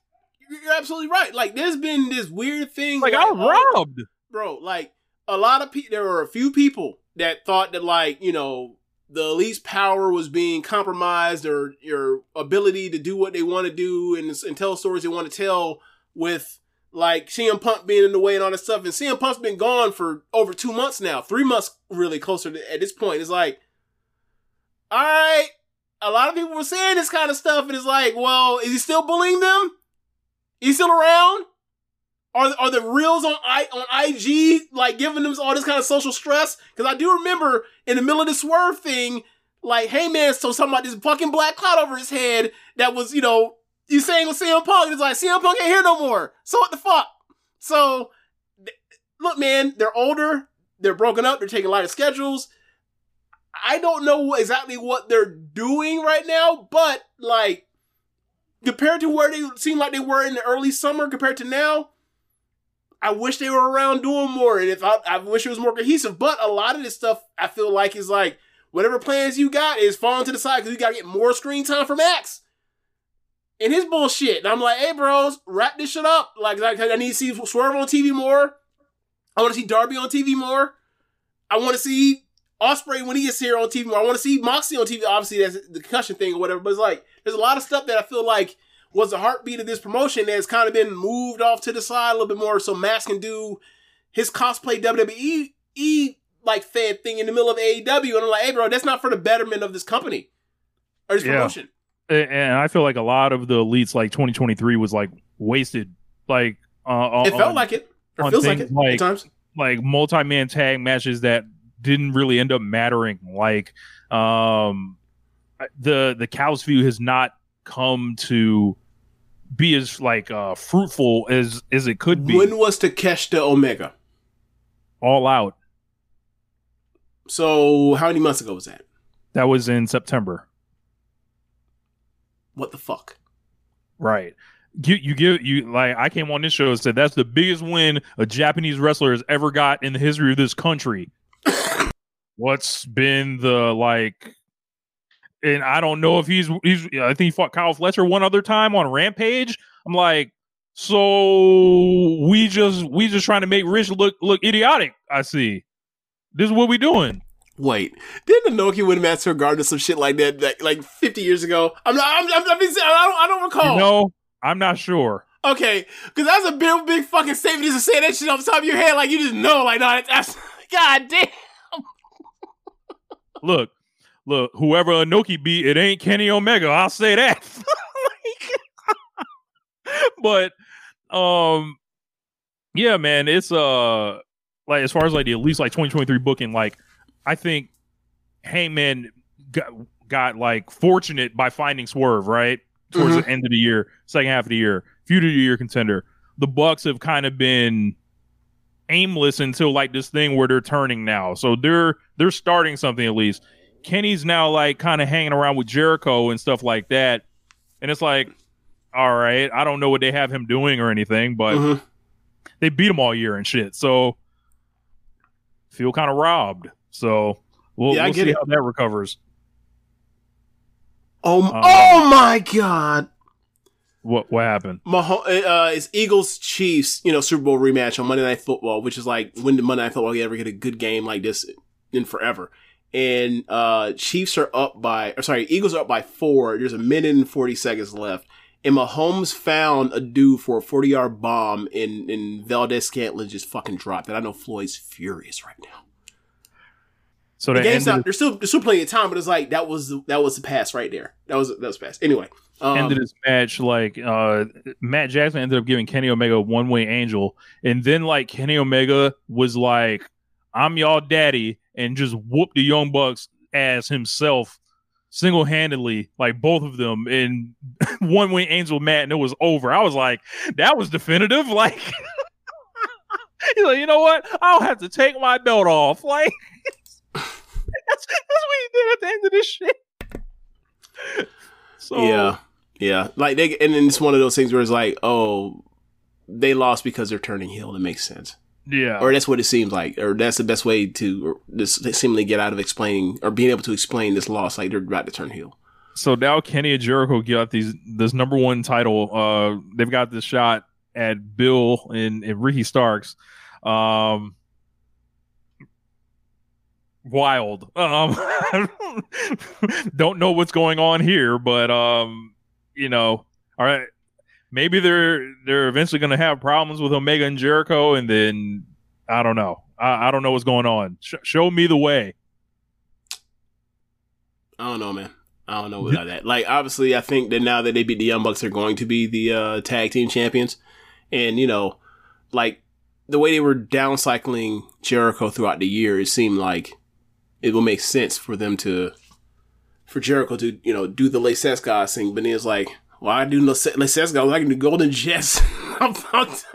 this, this is a way much better idea for me. Look, that man caught that that fortunate situation. He's like, "Well, Sammy Guevara got hurt, so I guess I gotta do something but, else." But it wasn't even he got hurt. Remember, he had left the fact before he got hurt. Oh yeah, that's true. That's Yeah. true. It was like uh, I can do that, or I can do Absolutely. this. You can get with this, or you can get with that. You can get with this, or you can get with that. Can Omega lift Big Bill to do the one-winged angel? Absolutely. We know you can get him up. Yeah. Like that one, I don't even think that'd be a question. the The question is, could he like No get him visual. down? It's he can get him up, but the visual thing is what make people go nuts about it, right? Yeah. Like, oh my god, Yeah. he's he's six foot nine and claims to be seven foot tall, and he got him up. It's like, yeah, he's not three hundred pounds. Yeah, you can get him up. Bro, that shit when he picked up Satnam, I was fucking screaming. Right. Um, then we got our main event: MJF versus Jay White. Um, we went through all the problems with it um, earlier in the show. Uh, if you're seeing this clip, But we didn't talk about the match. but we did not talk about the match. We saved it uh, for here. So MJF has all night done this um, show long angle directly out of like Raw of the 2010s. Um, this stupid thing is hung over the show after we've watched the greatness of Swerve Strickland versus Hangman Adam Page, the the realness they were fighting with, uh, and like you know the emotion and the the just match quality they put on, and then MJF and Jay White come out here in this main event. This was just the most regular ass wrestling. Like it was just like, you know, Seth Rollins might look at the way MJF was selling and be embarrassed. Like, That's exactly what I thought of when I saw this. like Smart. The MJF a, thing- a career long character arc of being a smart guy, and he proceeds to have a leg injury and doesn't come up with nifty ways to uh to like survive in a match with bad legs. Just keeps doing dumb stumps. Is only going to pr- like exacerbate his leg problem. Frankie says this match made him sad, and I think he's been into some of the MJF stuff. Um, but yeah, man, like this was like unbecoming of the main event level. I thought this was almost a nothing happening match that they tried to like put different. It was like they tried to do so many things to convince you Jay White had a chance, and Black Saber Jr. Arisa Hoshiki sold the leg better than MJF. Um, shout out to Arisa Hoshiki. Um, He's right. He's right. I thought this was like, like I saw this come out, and it was like, yeah, man, like this ain't it. And the crowd was like into the match to a degree, and it just didn't feel right. Like everything was like they sent Adam Cole out there first, like he was gonna wrestle the match. No one's trying to stop him. MJF hits the thing. He drives back in through the ambulance, and like 45 motherfuckers pop up. The entire Wu Tang comes out there. The entire ASAP collective, the Dipset, State Property, Death Row Records, and, and the Boot Camp Click all try to stop MJF from getting to the ring unsuccessfully. And he's hobbling around. So the whole night, I'm thinking, great.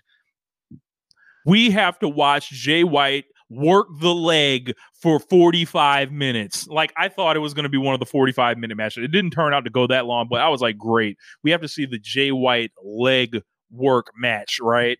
And I'm like, could you make this thing less exciting for me? Like personally, like, and it was just like people have called this Hulk Hogan type shit. People have called this John Cena type shit. And it was just like, Um, as far I'm- as the odds overcame, yeah, it definitely is. Uh, obviously, I think I think MJF did a lot more. Him and um Jay White both did a lot more as far as like athleticism and effort in this match, and you know a lot of that Hogan shit. So I'm I'm you know I'm not going to bury it as if it's some you know some dud you know '97 you know NWO match uh, or whatever else, but the They overbooking big- the overbooking of the shit is in the way of the wrestling, and it's, it's been the, and has been the case since since Wembley. Yeah, like this was like it was just too much. outside the ring stuff. Adam Cole, uh, seeing is Adam Cole going to turn on him or uh, kicking the Gun Club out, and um, and then they came back again. MJF not deciding whether he wants to do diving moves to the floor or not, like, or be hurt in the match. Like, it was just all over the place. How, how about like the third act? He puts Jay White on the table, on the announce table. It collapses. it falls. A metaphor for And- for and instead of and a instead metaphor of for the second half of MJF's title reign. and instead of moving on to something else because he's in the middle of the main event of a pay per view, he has adrenaline. This dumbass climbs up the top to that top rope, and he dives from top rope to floor. The guy that comes out here and tells us that the wrestlers shouldn't give a fuck about these fans and protect themselves and preserve themselves, as much money as they can as business because these fans don't care about you. He proceeds to potentially put himself at risk to either have a broke his fucking pelvis or have dislocated his hip out the goddamn socket. The safe wrestler. That's one of the dumbest things I've. That's one of the dumber things I've seen this year from someone that that that that said- that, that has done interviews saying he knows better whether it's a work or not. He still has said admission that he knows better than this, whether in shoot or shoot or kayfabe, and he did that shit. That was fucking dumb. James. He ended up injured. Oh, He hurt his shoulder, and I think he hurt his hip. well, that doesn't surprise me. He hurt his hip because he took a fucking top rope to floor elbow drop. And then he did that cutter, the Dragon Lee shit. Right, right, right, the right, flip right. over the Yeah. rope and then Yeah, get but the that- cutter. but I'm that- like, but but I don't care what you do in your matches, right? visually- Make it make sense. Bro, Oh, I the understand. Uranagi. Yes, yes. Yeah. Visually, that looks yeah, he took a top rope Uranagi. Visually, the the Dragon Lee version cutter or whatever you want to call it, running out running over the top rope and cutter to the floor, like that is visually more dangerous than it looks, right? Like we just saw Tam and Tam and Megasis when and Megasis like gave her the, you know, the running military press slam and threw her ass, you know, just over the top rope to the floor, right? We've seen Tam take bu- tons of bumps like that. Obviously, MJF's bigger, blah, blah, but like, we've seen people take those kinds of bumps from that level and end up okay if it's a, you know, flat back or flat front bump or whatever else. And the thing was, the real thing was like MJF got a surge of adrenaline in his bad leg that got Pillmanized to be able to run and jump and leap and hurl himself over the ropes and then do it. And then land, you know, you know, kind of landing on his feet on his foot or whatever, or his bad leg. That was a real thing. Was the kayfabe damage, not the actual damage for me personally. Mhm. But it, it looked, you know, it looked, it looked great or whatever. But the thing that was for me was like, you're really gonna land on your hip like this? That's so dumb. That's so dumb. Um, and you know, I hope he's okay because I don't. I I hope I'm wrong when people do dumb shit. That I think, oh, I think you're gonna do this. You're gonna injure when you do it. Um, I hope I'm wrong because it's like I don't want to see anyone get injured. But it's like if he does injure, like, well, you shouldn't have done that dumb shit because I thought you were gonna get injured, and he got fucking injured doing it. Yeah, yeah. Frankie brings up a good point. I don't understand why him just overcoming Black Bullet Club Gold wasn't enough. Look, like he fucking murdered those guys. Well, like, like, like because nobody believed that it, it, their lot. I'm sure their logic backstage or whoever put this all together or who you know uh, campaigned for it was no one, nobody here believes that Jay White has a chance. So we got to make the odds even greater so that we can get to the the near fall of the figure four or the Tanahashi tap out tap out, whichever one it was, where he's begging and screaming and dying, and then you have uh, Adam Cole at ringside in the crutches, holding the shirt that he can now use as a towel he could, he could potentially throw in to get to that dramatic moment. That's all that was in service of. However, you could have done all of that and still gotten to that same moment in his match without doing the stretcher job, without doing the the, the, the fake bait, the, the bait switch, bait switch back to the original match thing, without making a kayfabe thinking like Tony Khan's a fucking moron backstage for putting uh, a guy that's Adam Cole in the fucking- ring. Adam Cole in the ring to defend a belt that he never won. Like, couldn't they all have of that just like shit, all of that shit was like hurt the story that that like that that actually got you to that point, which was Couldn't- like the couldn't people done turned off their brains as a watchers are actually it, soaking in all the things they took in that night. You're, you're just not like, wait a second, wait, what? Because like that's the problem with me when I watch movies. It's the problem when I watch people storytelling. It's like, wait, that doesn't make sense. And as all happening, when you get to this point, it's like none of this made sense. So even if like when people talk about all the reason why they do this stuff, it's like, well, wait, let's just strip this back. if we don't do that, can't we still get to the same exact moment? Just by Pillmanizing his leg without the ambulance job, just him going backstage and walk trying to walk it off, trying to soldier through. Honestly, I, couldn't they have just done something even more simple than that? Like they could have like done a backstage interview with MJF like before, like after so Will Ospreay, right? They could have been like, yeah, but like So we're here. things. MJF's gonna be defending the title later. He, you know, how do you feel about defending the title? And then like the Gun Club just stomp him out backstage or some shit. Then it's like, oh, he just got stomped out and he and he'll come out or whatever. You know, rather than he has to sell a fucking injury, drive a truck, and then like it's like, yeah, dog, like there's a, a wrestler re- like Which leg that was bad? There's Which a wrestler that, bad? huh? Which leg was bandaged up? I think it was the left leg. Okay, it'd, been, Uh, it'd been funny with the right leg. Like, wait, wait, wait. So with this bad leg, you drove with the gas pedal, with the gas, and Right. brake all the way to. Really? That, would've- eh, but it wasn't. And then, like- that, that would have been like- funnier. MJ or then Jay White, he can he's struggling with a one-legged man in an ass kicking contest. Like it's just it's too much. Like and it was just like I thought it was a detriment to the overall match. And It was. It was I- overbooked to death. Like they. I, I don't even know if I go three stars on this. Like it was just that of a much more front to the Like- championship. I was like, remember when Jon Moxley cut a promo about this belt and what the fuck this belt means? We're so far from Well, that. you mean the rant that I went right on when, when I saw the Wembley match? I was like, bro, this is not what this promotion was built on. This is not what this promotion like, uh, uh, like at its best as, as like tried to present itself as. And this is what we're at now. And like, look, man, it got over with the crowd. Is like there are people that still like this, or like it's still the most over thing that's in the company right now. But you continue doing this, and you and like this will not, this will not like the people that wanted an alternative will be like, well, I'm looking for an alternative to the alternative now.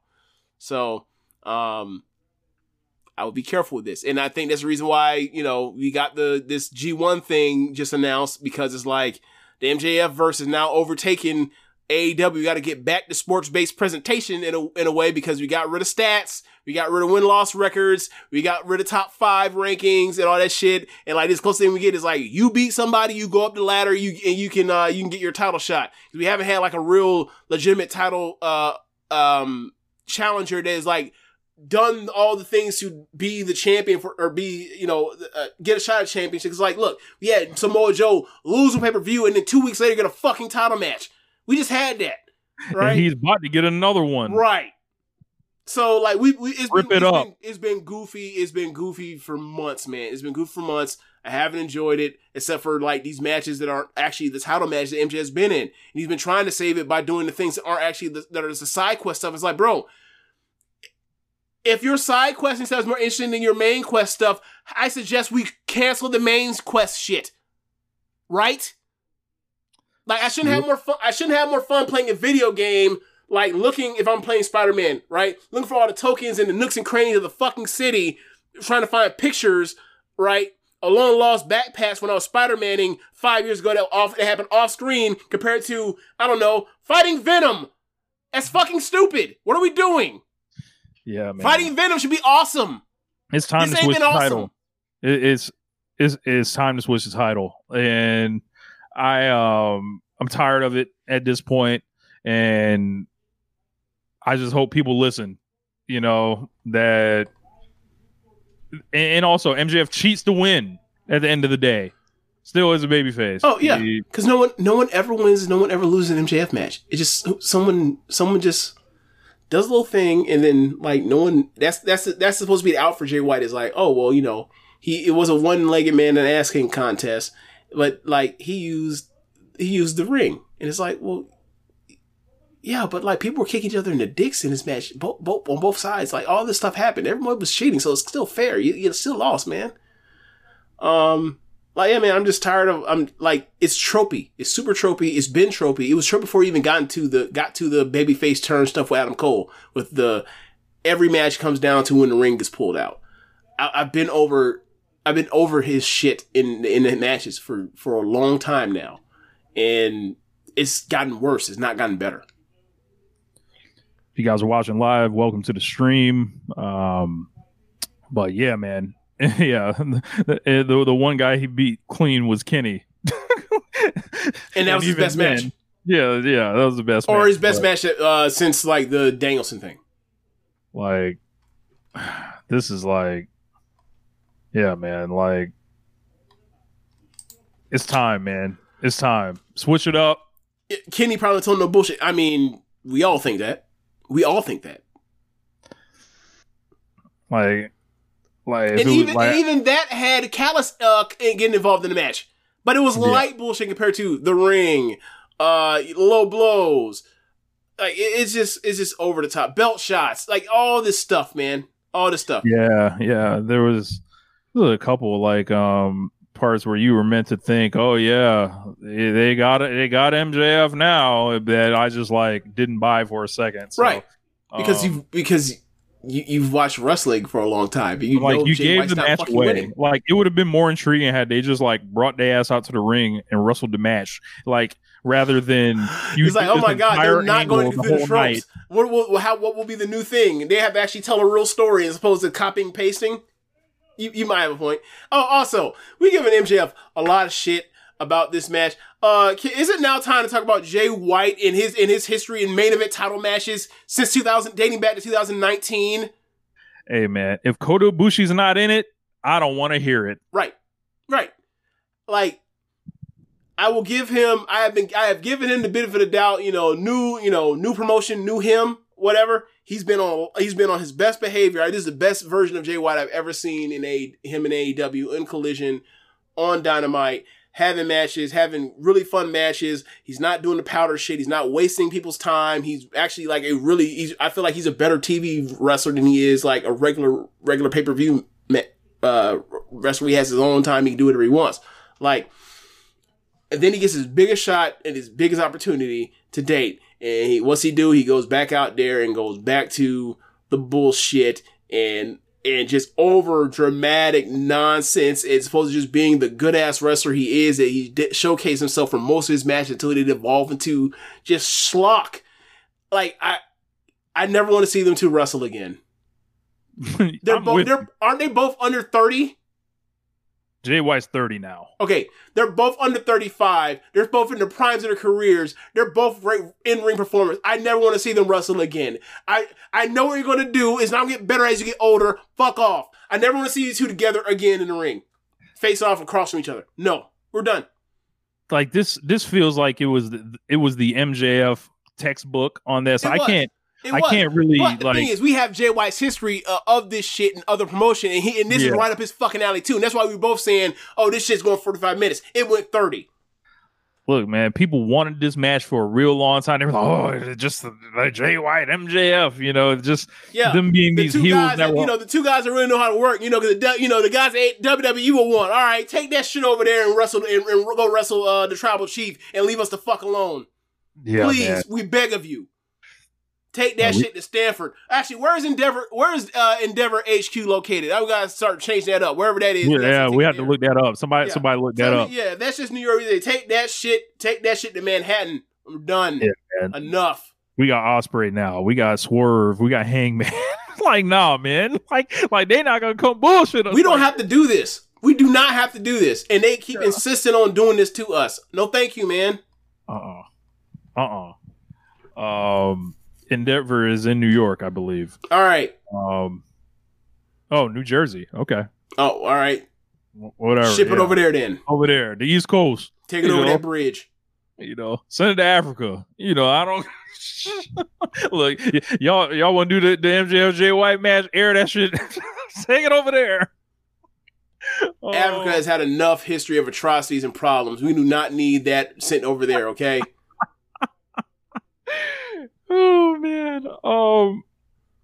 So they, that, they look, they stripped the motherland naked, and now you want to send that shit over there? Nah, man. Unjust. Unjust.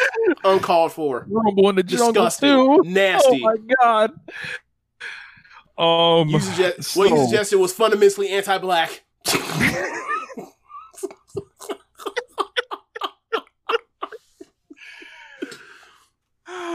so moving on, that was our review for Full Gear. Say goodbye to your credit card rewards. Greedy corporate mega stores, led by Walmart and Target, are pushing for a law in Congress to take away your hard earned cash back and travel points to line their pockets. The Durbin Marshall credit card bill would enact harmful credit card routing mandates that would end credit card rewards as we know it. If you love your credit card rewards, tell your lawmakers hands off my rewards. Tell them to oppose the Durbin Marshall credit card bill. Wrestling Observer Newsletter Hall of Fame. Um, so we got seven new members of the uh, Hall of Fame. So we got Argentina Rocca, M- Miguel Perez tag team, uh, Beauty Pair, Sergeant Slaughter, Jack and Jerry Briscoe, Big Tom Ish, Tomohiro Ishii, Blue Panther, and George Kidd. I can really only talk for Tomohiro Ishii, like as far as like in depth how I'm going to.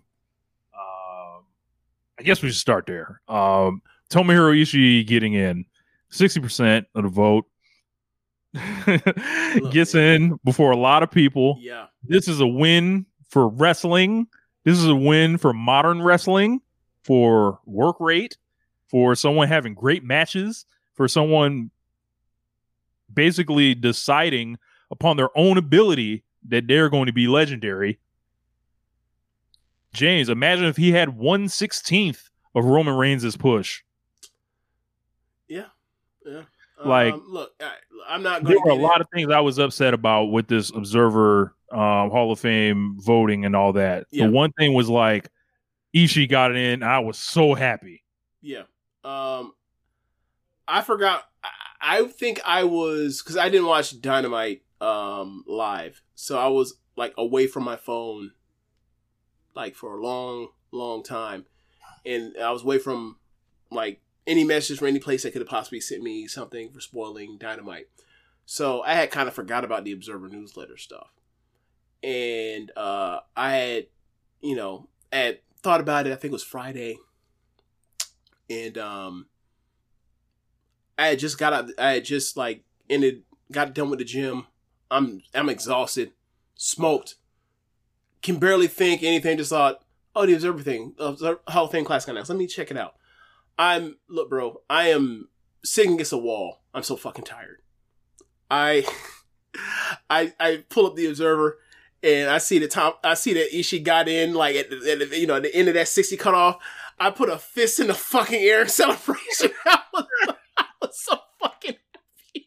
I was exhausted, but I was happy, man. And um and yeah, like I just uh as you mentioned, like this is one of the greatest ring performers I've ever seen in my life. Um and like you know uh, uh, it's a percentage of the vote, but it's like if we can't get the people that are quote unquote specialists, right, in, then like why even count it, right? Like it's it's a subjective thing. It's always gonna be a subjective thing. There are people in here that should be in here that aren't gonna be in for whatever one reason or another. But like there is no there are few people that have ever been as excellent as he has been in the ring. And if he's not gonna get into the Pro Wrestling Hall of Fame, then what the fuck are we really doing? Um, and that's been kind of my point for all of this stuff. Like, you want to say he's not a draw and the only thing he matters to is Korakuen or whatever else. I'm not going to argue with you. I have nothing to argue as far as his drawing ability and none of that. My suggestion is like, who else in the history of pro wrestling has had a, has had a decade long run like he has? And then if you want to consider the other factors, like at the age that it started, Yeah. if you don't want to care about it, whatever. But like this, he's been incredible for a decade straight now. A decade. Just and I don't mean incredible like, oh, you know, he's been, you know, one of the he's been like one of the best wrestlers in America, whatever. Like, no. He has put it together a match catalog that can only be rivaled by like maybe two handfuls of pro wrestlers ever in this last decade. Obviously, that has something to do with the era. Obviously, it has something to do with obviously the G1 stuff. Obviously, it has to do with like the, the special era of wrestlers he was in in New Japan at the time. But like this dude like all those guys should be in. Like eventually, like like and that's been my point about all this stuff to begin with. This has been a special era. Kota Ibushi and Naito winning last year. Tanahashi, or sorry, uh, uh, Okada got in the year before. Tanahashi's already in. All these guys, should, all these guys are at the top of this thing. Should get in, except for like Shibata, because Shibata's career ended so early. All of them should be in at the top of this. So, uh, for me, like, this is more vindication of like, this is how special this era was in this promotion. And like, it's over. And now that we have time to get past it, and this man is still coming out here and doing this at, this, at such a high level, we should not ignore that, like, oh yeah, this guy actually was like as good as Kenny Omega and Kota Ibushi and, and those G1s at that time. That should be fucking commended and remembered forever. So I'm glad he's in. Yeah.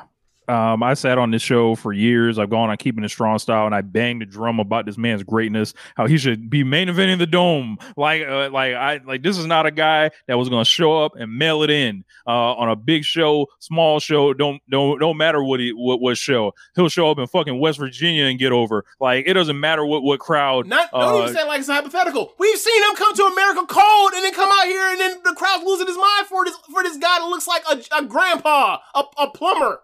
He's fucking looks, amazing. looks like he can fix a good car, you know. yeah, this guy is sensational in like just like the basics of pro wrestling, like of how to manage drama, and you have ten to twelve minutes to do it. Tomohiro Ishii would have been phenomenal in any era because he would have excelled in short matches. Um, he would have excelled against like uh, you know, people that you know either are super athletic or not. He's someone that it, you always got to wrestle the Ishii match, Right. And prove you can do it, not him. It's kind of like Walter in a sense. Yes. Could you imagine if he had a match with like Pete Brock Lesnar? Can you imagine what that would have fucking looked like? Like, you know, for years, for years I was like, bro, when we were doing these uh these fantasy drafts for social suplex, we always be like, bro, get Ishii, get Roman Reigns, pair them together, Roman to have this match of his career. He's probably the like one of like the the probably two or three opponents that unfortunately Roman Reigns will never get that he needed Yeah. in his career. Yeah. Oh, and, I, when I, and earlier when I mentioned the uh, the drawing stuff for Korakuen, what else? You also mentioned like the Rev Pro stuff. What else? Like we mentioned Shibata, another example of that um, in the UK. But like that's very small things to add to like his his his power as draw. Like you put that shit on paper, he is not an observer wrestling Hall of Famer level draw. He absolutely is not. No one's making that argument. So uh the argument is like this dude Is is, so better than uh, you look at all these first ballot people that made it or whatever else. Can he outwork? Can that per, can can he outwork Tomohiro Ishii? No. Oh, it's all but like two dozen people. Then what the fuck are we doing? Yeah. Yeah. Like an all time legend. Yeah. Like happy that I never have to like vote for him again. I don't have to uh continue to argue about it. You won. Like it's one of those things where like uh, it's really simple. Like the the Hall of Famer thing in different sports was like you watched a guy for a certain amount of time or whatever else, or you like is that a Hall of Famer or not? And it's like snap judgment, yes or no. It's like eh, a lot of it comes down to you, will you remember him, bro? You know what have to happen to my brain for me not to remember Tomohiro Ishii like years from now? The kind of the kind of like I'll have to have the level of CTE we think he may end up having uh, uh for that to happen, bro. Nah, man, he's incredible. He's one of the first names I'll think of in this time we've been covering one uh, One Nation Radio, we're covering wrestling. Uh, Now we're in a decade of it. Now we're into a year eleven of it. He's one of the first names I'll I'll think of. Yeah.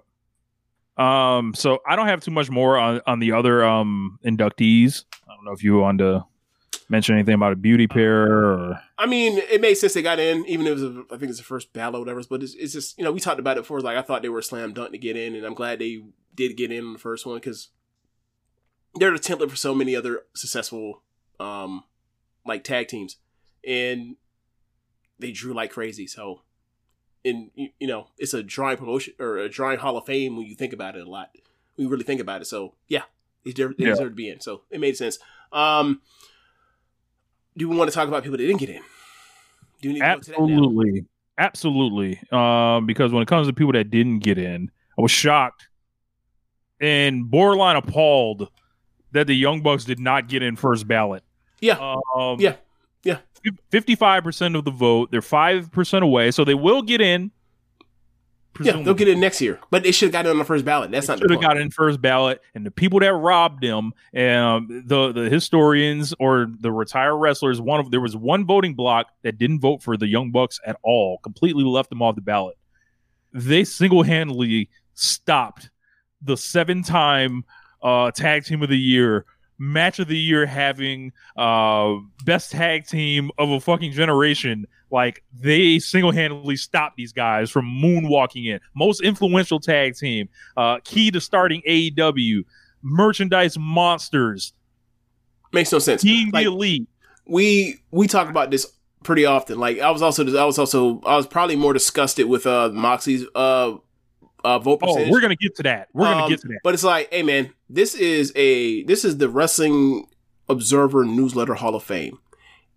If you are voting in tag teams, and a tag team has one tag team of the year, was it seven times? He said.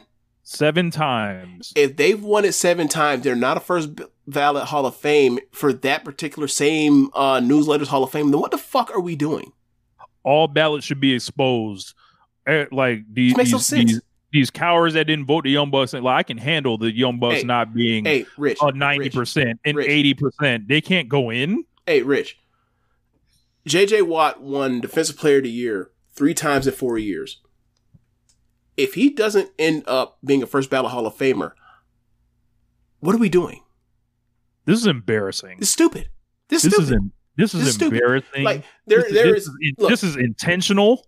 Even if you don't like, even if you don't like their wrestling style, which, whatever, you cannot like their wrestling style. What you can't deny is that they drew ten thousand people to a building, and it's the first time someone did it that wasn't the uh, that wasn't WWE in this country in like twenty years. That alone should have got them there. Hey, hey, hey, hey, Cody Rhodes, Wrestling Observer newsletter Hall of Famer. Two. Now I'm not just saying it's just the Young Bucks. Kenny Omega's already in. Cody is too. He's one of those four people that drew those people to that fucking building. Um. So yeah, this is dumb. It's dumb. It's dumb. I don't, I don't really feel like going through the all the ways it's dumb, but like I just I said as simple as I can. They have the they have the track record for drawing is there. They have the in the own in the same newsletter the accomplishments and accolades to suggest they should be Hall of Famers in the same fucking newsletter. This is dumb. I don't know what I don't, I don't give a fuck what these old timers think about their wrestling style. Their style is their style in the words of Shawn Michaels, and that Yeah. style has been influential and successful financially. The end. Like, I don't know if Jim Cornette personally influenced all these people and Les Thatcher and you know I'm throwing out names here, but like um just that the the line of thinking that has gone along with this stuff that has culminated in these guys having to be on this ballot. And pretty much all of us that follow such things like oh when the Bucks go on their first ballot like there's there's nothing to worry about here. Turns out that sometimes you can't get past hate right away. Like niggas gonna wake up and hate and, and that's what happened here Also, did you notice that CM Punk went up in voting this year? yes yes yes um He had a worse year. He had a worse case this year than last year. yeah Got more votes. What are we doing? amazing What what, what are the voters doing? amazing there's there's more than that so like but but just I mean, on there's the a lot of I'm just pointing it out. I'm just pointing yeah, it yeah, out. we're, we're gonna get to. I got, I got a, a couple of like other things, but I think it was an affront to the institution, and these people should turn their ballots in, stop voting on this shit because you clearly don't want to vote correctly. Like It- you don't even want to come up with a reason aside from like, nah, fuck them. Like I this like is the reason why I get annoyed when people do the stuff with their ballots where they're like, all right, um, we got X number of votes to use. I'm not going to use all of them. I talked, we talked about this on, uh, uh with JD on Red Leaf Retrocast was like, I, I, what are we doing? If you think, if your thing is your too, your, your eyes for a Hall of Famer is too prestigious, whatever else, then like, I need you to like not vote because now you're, you're, you're messing up the, you're skewing this thing you're messing up. You're making it harder for people to get in. And it's like, I don't know what you're doing. Like this isn't your Hall of Fame. This is a Hall of Fame asks you to vote on behalf of. It's not. It's not the same thing. Two different objectives. Um. So Roman Reigns, fifty two percent. Um, what was? That's a pretty big jump from last year, wasn't it? last year he had Was it 30s? thirty one. So um, you know, if he has another year like He'll get in. at a, He's at a in. high level, He's getting in. I would consider voting for him next time. He's gonna. Um, Um, the, look, whether or not he he whether or not I think he should get in right now is another thing. I'm willing to say he has time still to get himself in. Uh, I think that people, you know, as we talked about it before, as far as him, you know, the reason why the reason why he still didn't get in now is like enough time has to pass of like when he like had these unsuccessful main event runs in in um, WrestleMania to like now it's like all right he's it's more successful on this back end. It's like you have to get distance from that immediate, you know, mid to late 2010s run of just like he's a failing babyface supposed to like nah he's a successful heel that's top heel and top babyface in the promotion. Um and the more he does that the more it'll it'll go higher and higher until he's eventually in. And whatever. Um i just find it funny that like his matches are worse than ever. His matches are worse than ever. And like he's and people see him as a bigger deal. It's like uh, okay, all right. I mean, look, this the bloodline storyline is definitely in. All, really, Sami Zayn in the bloodline storyline is, is taken it to new heights. Absolutely has. So, um, like I'm glad they were able to figure something out. I'm still trying to figure out what they're going to move off to after this because like we're now running on fumes of fumes of fumes with this bloodline thing. Uh, but you know he's not here long enough for for people to now hold that against him. Because now it's all falling on the Usos and in Sikoa. So and Heyman. So whatever. I just don't know how they explain business not changing at all when he's not around. Like I, um, as you mentioned, CM Punk up three percent. Um, my my one year ban on voting for him is over now, so I would consider voting for him next year. All right. Um, but you mentioned him going up three percent. I thought that was kind of funny because I imagine where those votes probably came from. Oh man. Jim Johnson, 44%. Shingo Takagi, 41%. Um, oh, his first year on the ballot. So that's a great starting point. And I think Shingo's going to, with Beauty Pair going in, a lot of people clearing out, Right. he kind of leaps to the top of the, uh, of the Japan pile right now. Do we know who's Um, added on to next year's pile in that region?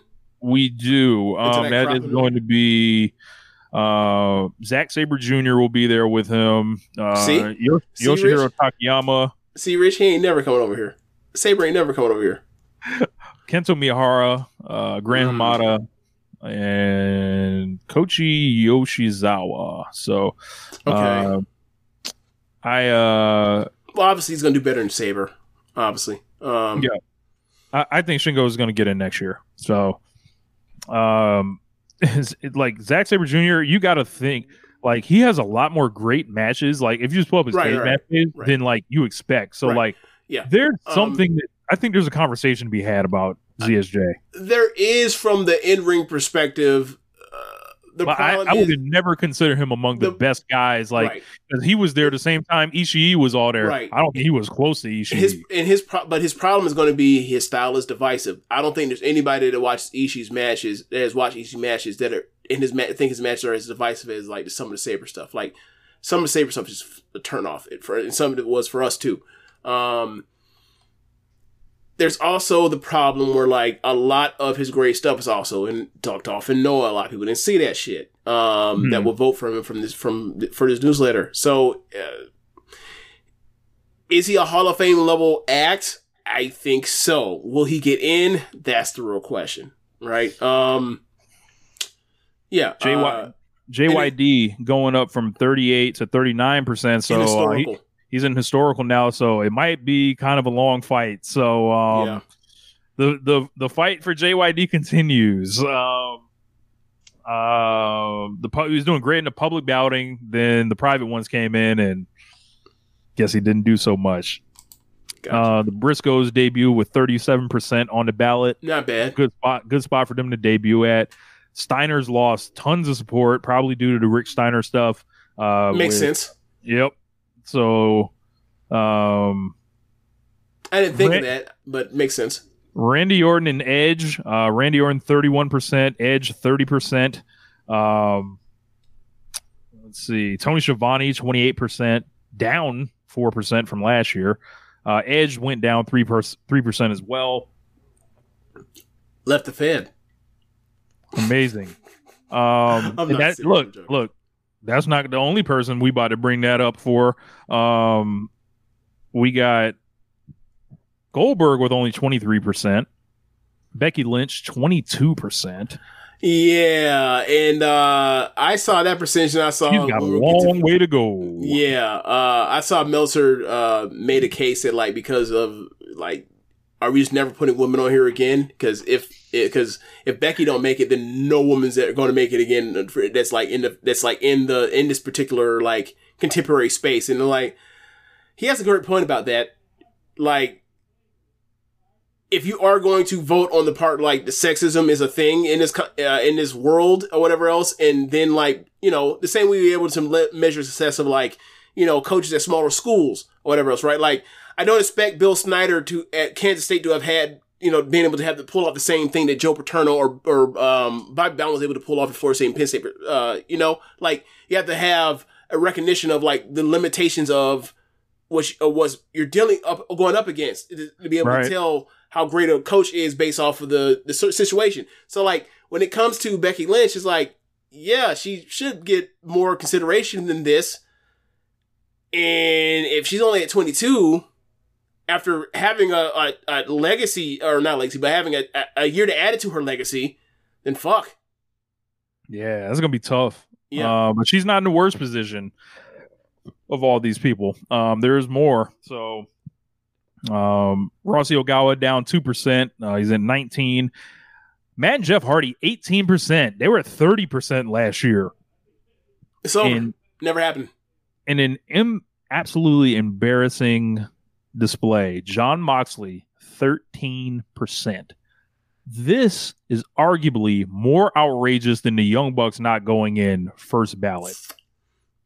A man, and I, I got in a Discord argument with a couple people that claimed that looking at Wrestling Observer newsletter awards for the Wrestling Observer Hall of Fame is a surface level, shallow thing to research a candidate on. I'm like, I'm sorry. What?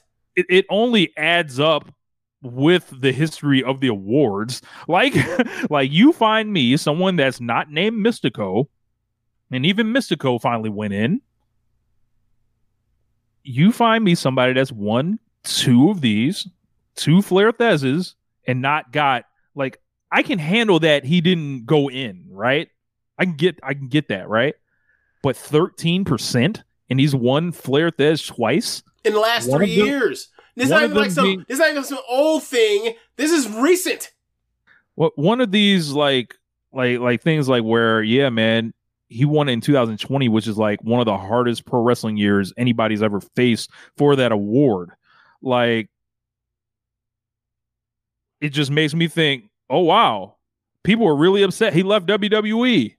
Like that's all I can think of for him. Like It's something that don't it's something that doesn't make sense, man. It just doesn't. Like Osprey I'm sorry, uh you look at his work between AEW and New Japan Pro Wrestling since he left WWE, it makes no sense. it makes no sense. It doesn't. Like, I'm sorry. Nah man. Like I I, I don't know what to tell you. Right? I just don't know. Like I don't it, it just doesn't make any sense. Um if you want to say, well, he only has two years or what or, or three years, whatever else since he left that that matter or whatever. It's like, okay. Those those years are pretty fucking awesome. James, less people voted for him than Ole Anderson. Yeah. What are we doing here? I, I don't know. Maybe they didn't see Texas Death this year. I don't know. Maybe they didn't see the Orange Cassidy match this year. I don't know. Maybe, maybe, maybe the th- situation is like the people he wrestling they consider goofball, so therefore it's illegitimate. I don't know. Like, do they not see what his like match catalog looks like, his historical it's significance, and then like you know, He's one of the four most important wrestlers in the second biggest promotion in, in America. I mean, phrase that. He's one of the four biggest uh, names or acts in the history of the second most successful American pro wrestling company ever, financially. This is dumb.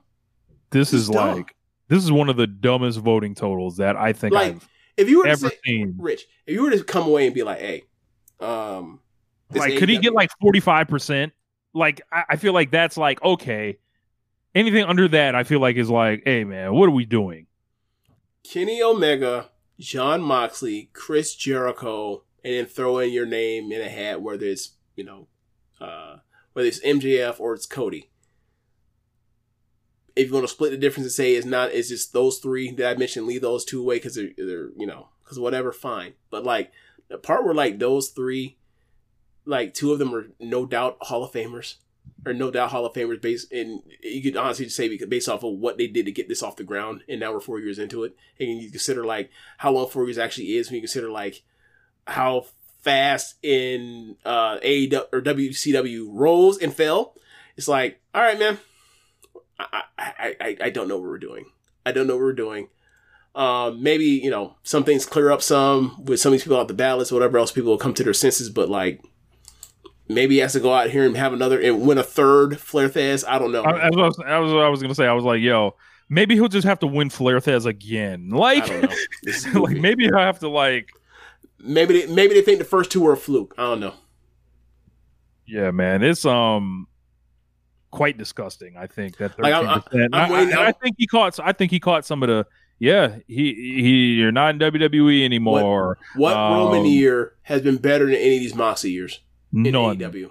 None. Yeah, I, I, yeah, I don't know. And he got fifty something percent on the ballot after being dropped off too. It's crazy. It's crazy, man. Like maybe, maybe there, maybe it's like a, you know, he was less, or they pushed him less than Seth or Roman when they broke up the Shield back then, so we're dinging him for that or something. And it's like, well, how come every time they were in bad situations, they kept sending Moxie out there, or sorry, sending Ambrose out there to save their sorry asses, I, proverbially sorry asses. Have they have they not considered that They- when they when they had to staple both of them like like when we talked about uh, Dr. Dre Right. uh when, when your album still wasn't doing too good who's the doctor that told you to go see Dr. y'all been looking up closely like Dr. Ambrose. Yeah. yeah Uh, it's it's it's I don't know what's going on, man. It makes no sense. Trish Ma- Stratus hangs on to the ballot at eleven percent y'all keep doing this stop it Trish Stratus got two percent less of the vote than Jon Moxley. embarrassing let's get to even more embarrassing James falling off the ballot with less than 10% of the vote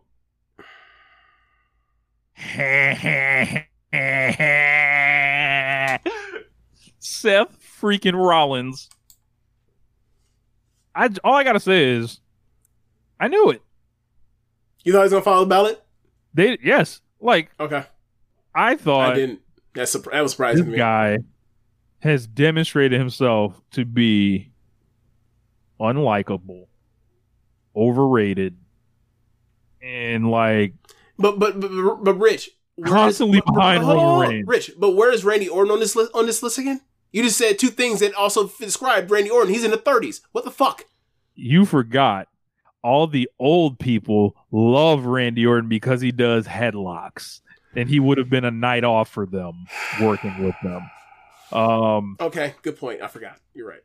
but Seth Rollins, it's just objectively hilarious that he fell off the ballot when you consider Trish Stratus stayed on the ballot, uh, Jon Moxley stayed on the ballot, Roman Reigns obviously stayed on the ballot, His wife, his wife stayed on the ballot. his wife more than doubled him. correct. Uh, His look, you know, like I actually was wearing a uh, a horsewoman T-shirt earlier today. Um, like I'm sorry, Becky ain't got the match catalog that Seth Rollins does. This is this is like I look even even acknowledging like the differences in whatever. It's like, hey man, we can't. Are we really like? Are we really?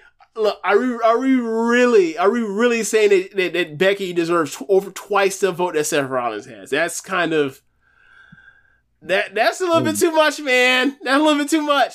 Like if you like if you want to say that like Becky should be at a forty and Seth should be in the twenties or whatever else, I, I mean I guess or whatever else, but like his ass fell off the ballot. Like maybe it was something in the in like the in the voting that fucked him that got him fucked over. I don't know. Where it's like this ain't your year, kid, so you got to follow the ballot. But like he get his ass sent on the ballot like you know two three years from now again.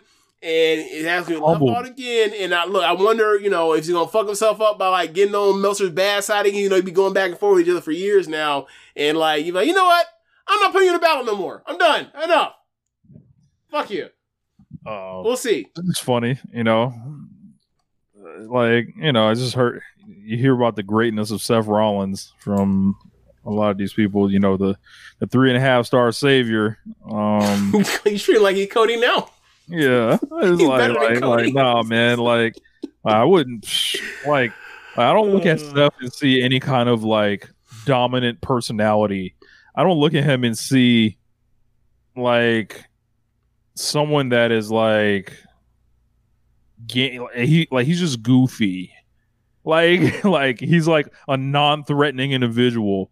Like like I don't know what this has to do with wrestling, but okay. Yeah, like I don't know, like it's just just it all don't like add up. Like like these are all unrelated things that turns out like it don't be adding up when it's time for him to be the man. Like it's just something about But he's him, not the man. Roman's the man.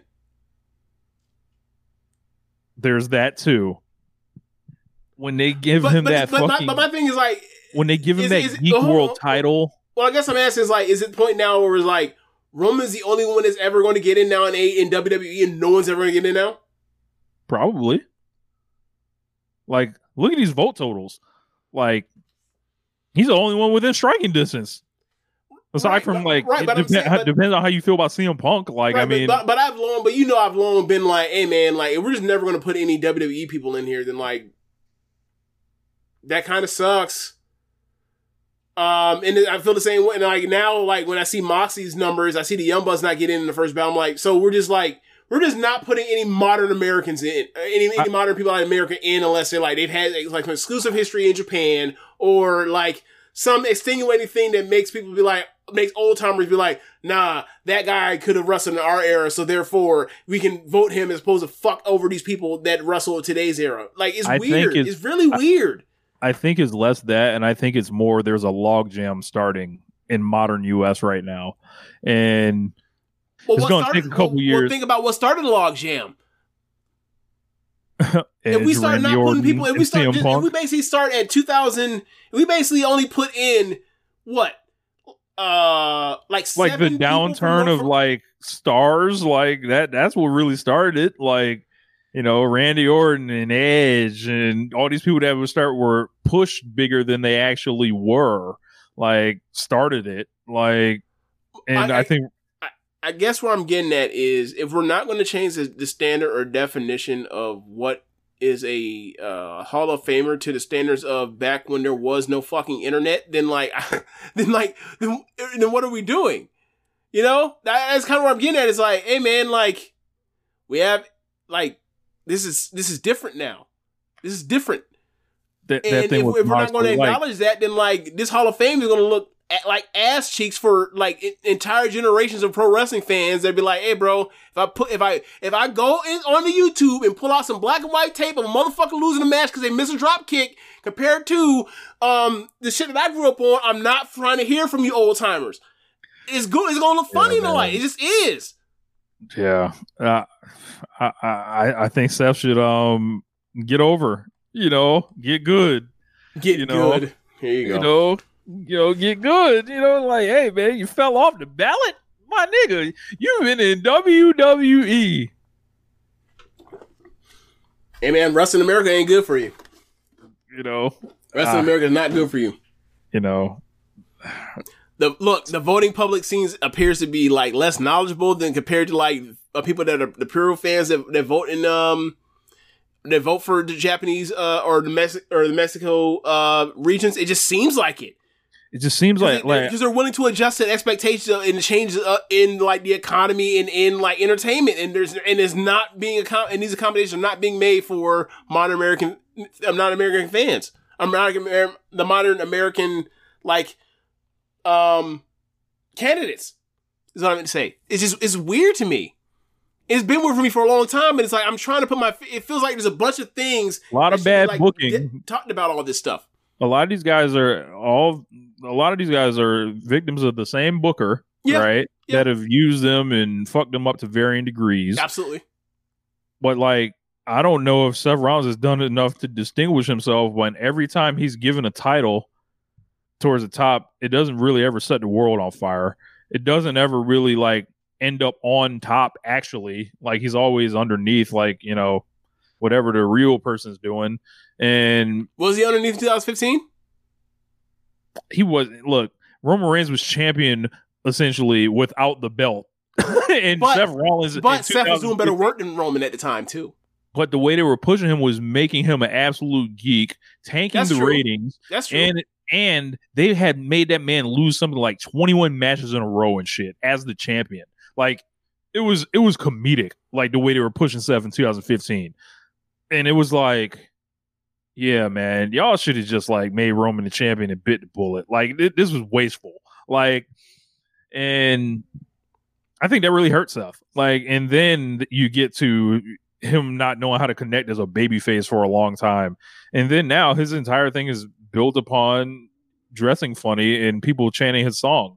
And it's like, what else you got?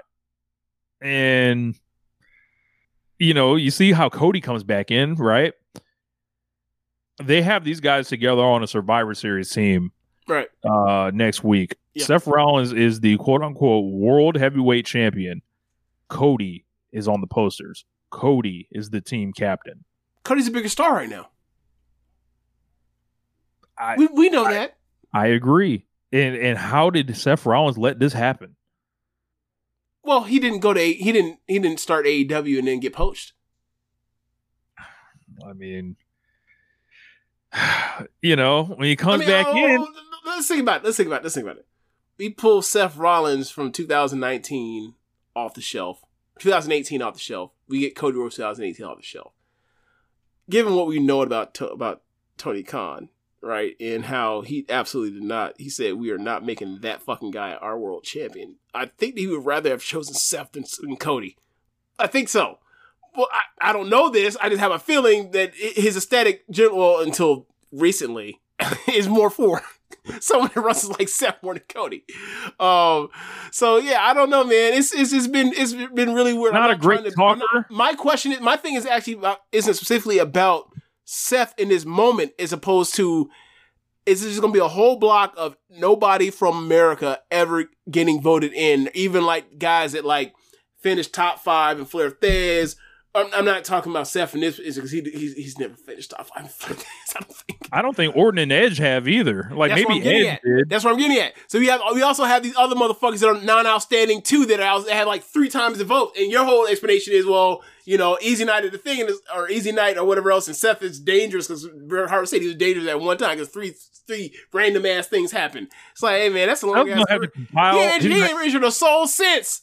he's gonna have to compile and retire to get in this. Like, He's gonna been compiling. compile- That's what I'm getting at. but like that man's Rich. compiling like Rich, mid, Rich, Rich, like like he's not he's Rich, not compiling these Rich. superstar years like Rich. AJ Styles Neither- or But something. neither has fucking Randy Orton. Pull up Randy Orton's cage match, and, and Randy Orton cage match ain't better than Tam Nakano's. But you, You know pull why? up Seth. Now, what do you think it looks like compared to Seth? You know, you know why that is though with Randy Orton. Randy Orton, his last name is Orton. They all worked with his dad. They love that guy. He Randy Orton is the guy that has Hall of Fame ability, but does not have a Hall of Fame resume. Absolutely. Like th- that does not have Hall of Fame like work ethic. he has Hall of like- Fame stretches of giving a fuck for like two or three months at a time before he eventually gets hurt and comes back to not give a fuck again. Yeah. Yeah, like so. I would, I would, I would probably compare him with Edge, if anything, rather than Randy Orton, because I Edge doesn't fair. have a daddy. He doesn't have a famous daddy or anything. I, I will say this: I think I think Edge has, t- has a higher has a higher ceiling historically in WWE in his career than Seth does. Would you This is- disagree? This is a good argument for um Chad? buddies. Yep. I think he would go with Edge personally, but you know he yeah, I does think you have Seth. to. Like, but- where the where the fuck is? Well, I I don't think there's an Undertaker WrestleMania 24 uh thing um that that Seth has. Yeah, yeah. I mean, Logan Paul was good. Like, I don't like Um, what Seth thing is as good as like the Cena stuff with Edge. Is there anything like that? I don't think so. I think you have to Him and Randy Orton a good mid card match. Um, trying to remember, he he missed a couple years and he That's got true. like shunted down the card That's a couple years. The Triple H match I didn't love. Um, 2018 was in a three way for the IC belt. The Brock match was like this Really? kind of short squash. Right. The real match was that SummerSlam 2020, match. He wrestled Kevin Owens in the in the fucking um performance center. I don't think you can really, you know, you, do you want to go to bat like with that? I don't think you do. Um, 2021, uh, fought Cesaro. 2022 was Cody. Might be the Cody match. That might be his best one. Yeah, that ain't as good as this. That ain't as good as hell, that uh that WrestleMania 24 main event. Yeah. It's just not. No knock against them. It's just not. Yeah, and I mean, look at the position it was at on the card. Like it was, you know, in the middle of the show. It was kind of a featured match, but he don't He never was get He was like, wrestling an unadvertised wrestler. yeah, Last time they had an unadvertised wrestler uh wrestler match, people were saying, "Well, what's the wrong? What's wrong with Undertaker being John Cena in three fucking minutes or whatever the Oh, fuck it was?" You remember that? That's so funny. God. I mean, that's They never promised. They never promised that. that. I think that show changed this. Cha- that particular WWE show changed this show more than any other show ever. That show changed this network, and I'll let that one Yeah. ride. Yeah, yeah. Um. Well, yeah, going on the ballot next year, Cody Rhodes, uh, Samoa Joe, I bet he won't fall off the list. I bet he won't fall off the ballot. Kevin Owens. He should not fall off the ballot. Um, Usos. Are you ready for that? Um, brother. wh- Where where where the Usos coming in at? Where do you where do you predict them coming in at? twenty five percent. Higher than Becky Lynch. Yeah, because they're they're attached to the bloodline shit. Like people are gonna. Ah, okay. Because I was And gonna they've been ask- a team forever. ask you because I was gonna ask you what fucking Usos match was as good as Becky Lynch and Charlotte Flair last woman standing. I ain't I ain't seen not one. I would probably go like the Hell in a Cell match with the with the New Day. Uh that was a good one. You're right. That's a good one. All right, you want to go through the next five? Uh, Becky versus Usos matches. Because I think Becky might have them beat. No. Yeah, yeah, okay. Just want to make fucking sure. All right. Also, the Usos gonna get that. Uh, you know, work with their daddy. They might get the old time. Cody, they work with their daddy. There's, there's a lot of nepotism coming on. the, uh, Oh, on the you're right. here. Look, You're Bray right. Wyatt's going on this thing next year. You're- And who's going work- on? Got Bray Wyatt's going on next year. Oh, Work with their daddy. Death I bump. no all that. I ain't got nothing to say about Bray Wyatt. I ain't got nothing to say about Bray Wyatt. I have nothing to say about Bray Wyatt. except I would not vote him in the Wrestlers New Letter Hall of Fame. That is Yep, that's that's as, that's as, that's as simple as I'm going to say it. That's it. That's that's all I'm going to say too. I'm moving on. Um, we, we got our yeah, archive. Yep, we got, yep, we go got check it out. Say we, we can give you all the the the arguments uh regarding Bray to, you, go- Wyatt. you go to the spot. You can go to the Spotify link, type in One Nation Radio Bray Wyatt, and I'm sure some shit will pop up that you can go find it on a timestamp. I not. There's not a time or place or place right now for it. It's just not. Yeah, man. So uh I guess James, it's been a while. So I gotta hit the music.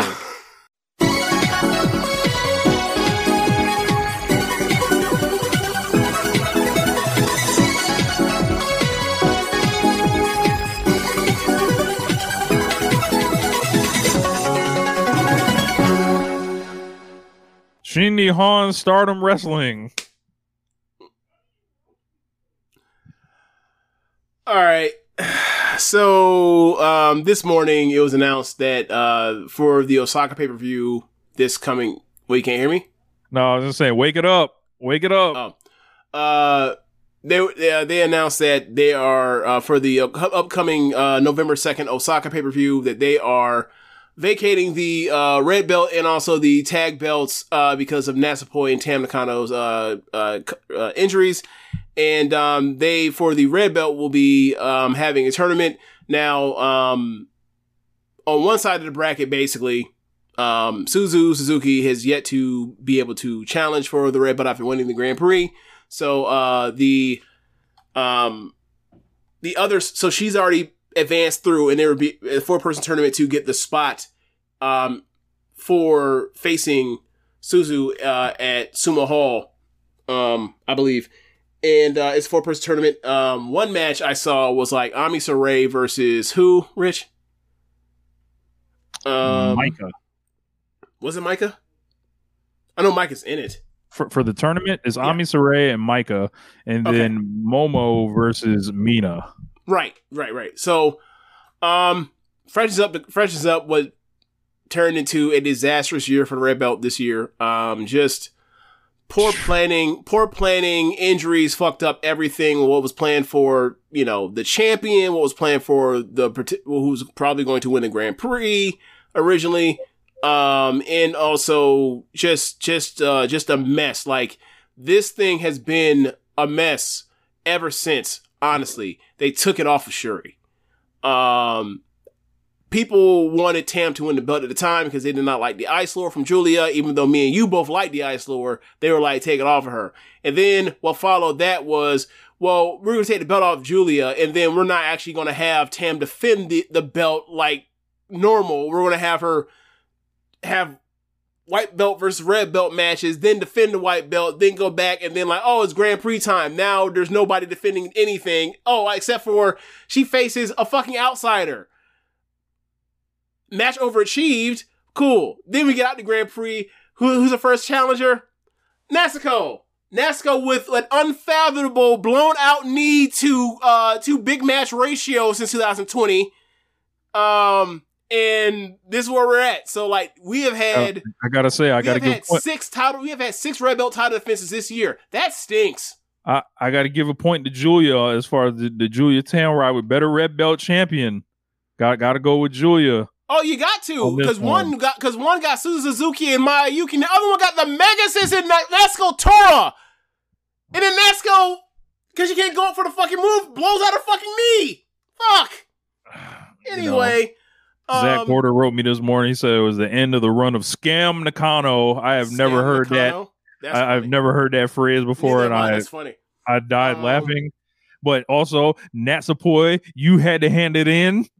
Yeah, I don't know exactly what her injury is. I believe that uh I was told it's something similar to like a neck issue similar to uh Utami's. So um Get well soon, Nats Natsupoi. yeah. Uh you know, this year this this, this roster's been beat to Yo, hell all year, man. Like this, this like when I don't know if we have delved into all the injuries and all that. and We haven't. like we haven't like you know it's been a while since we talked about Stardom. because quite frankly, I haven't I Rich, I have not watched anything in Stardom since the Grand Prix final cuz I was like, all right, like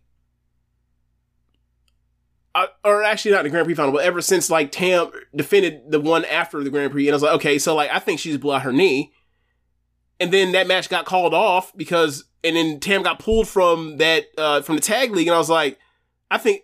I think she blew her knee, and now they're just wasting time. And I'm like, all right, remember, you? I told you this what? How many weeks ago? I was like, I think they should, I think they should make her vac- vacate the belt. Mhm. And now, two, three weeks a- after I said this, now they're vacating the thing. It's like, what the fuck was the holdup? Yeah, I, I think the schedule is like ran them down. Um, It has, it has, and it's Tons like there's there's no debating this now. Like the schedule is random down. The hard style is is running a lot of these people down, and it's like something to consider. Like as far as like the overloading of the schedule. Um, like going from basically two shows a week to three. That's a big fucking deal, man. And I understand that, like, um, a lot of these matches are still the you know standard. The average starter match still the standard, you know, faction versus faction, multi-person match. But when they get people in these positions to have these singles matches, they they are still dropping each other on their necks, hitting each other hard, headbutting each other, shoot headbutts and clunking headbutts and all that kind of stuff. Like this is a really really violent promotion, and I don't I, I don't know if we've been uh, because we've been covering so long we've been desensitized to it, but like it's that's been the way it's going. And then when you you know keep churning out pay per views every two weeks. Is where you end up at. And then, you know, like there's also the part where we've had trouble with like trying to figure out how to roster position or, or kayfabe these uh these IWGP uh women's Oh, titles yeah. between strong and and uh and uh the the domestic belt and it's kept them out it has kept Giulia and Mayu from the title picture and have them away from, you know, what could be, you know, quality or high level matches, pay-per-views, main event pay-per-views, pay-per-view main events for uh stardom and it's it's just been it's been a mess. And like quite frankly it feels like ever since they you know did the yokohama budokan show like to break out the patterns of you know having year long title reigns people he you know because Rossy felt like he had got predictable and stale that these going to be long run belts or whatever else. It's like injuries keep piling up. The people you want to win to do these things and change things whatever else end up getting hurt the ideas don't seem as well thought out as they used to be um, it's it's just been you know the universe unit stuff isn't as strong as it used to be. The nerfing of, DD, of DDM hurt this year.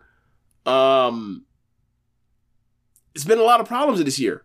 Um, and it's like the first year I haven't been in love with Stardom. Is like loved everything about it. Just just the first year. Um, and you know, hopefully, you know, Maika in and Suzu or Momo or Mina can jumpstart this thing. Um, but I think there needs to be some rejiggering, and I feel like there should be like a consolidation of the units. Obviously, there's you know, Should they do a unit draft all, all over again? I don't think they'll ever do that again because they haven't done that since Bushiroad bought them. Got you. Um, I wouldn't mind it because I think they need to, you know, uh, the rosters have been too stretched, or not not stretched. That's not the word.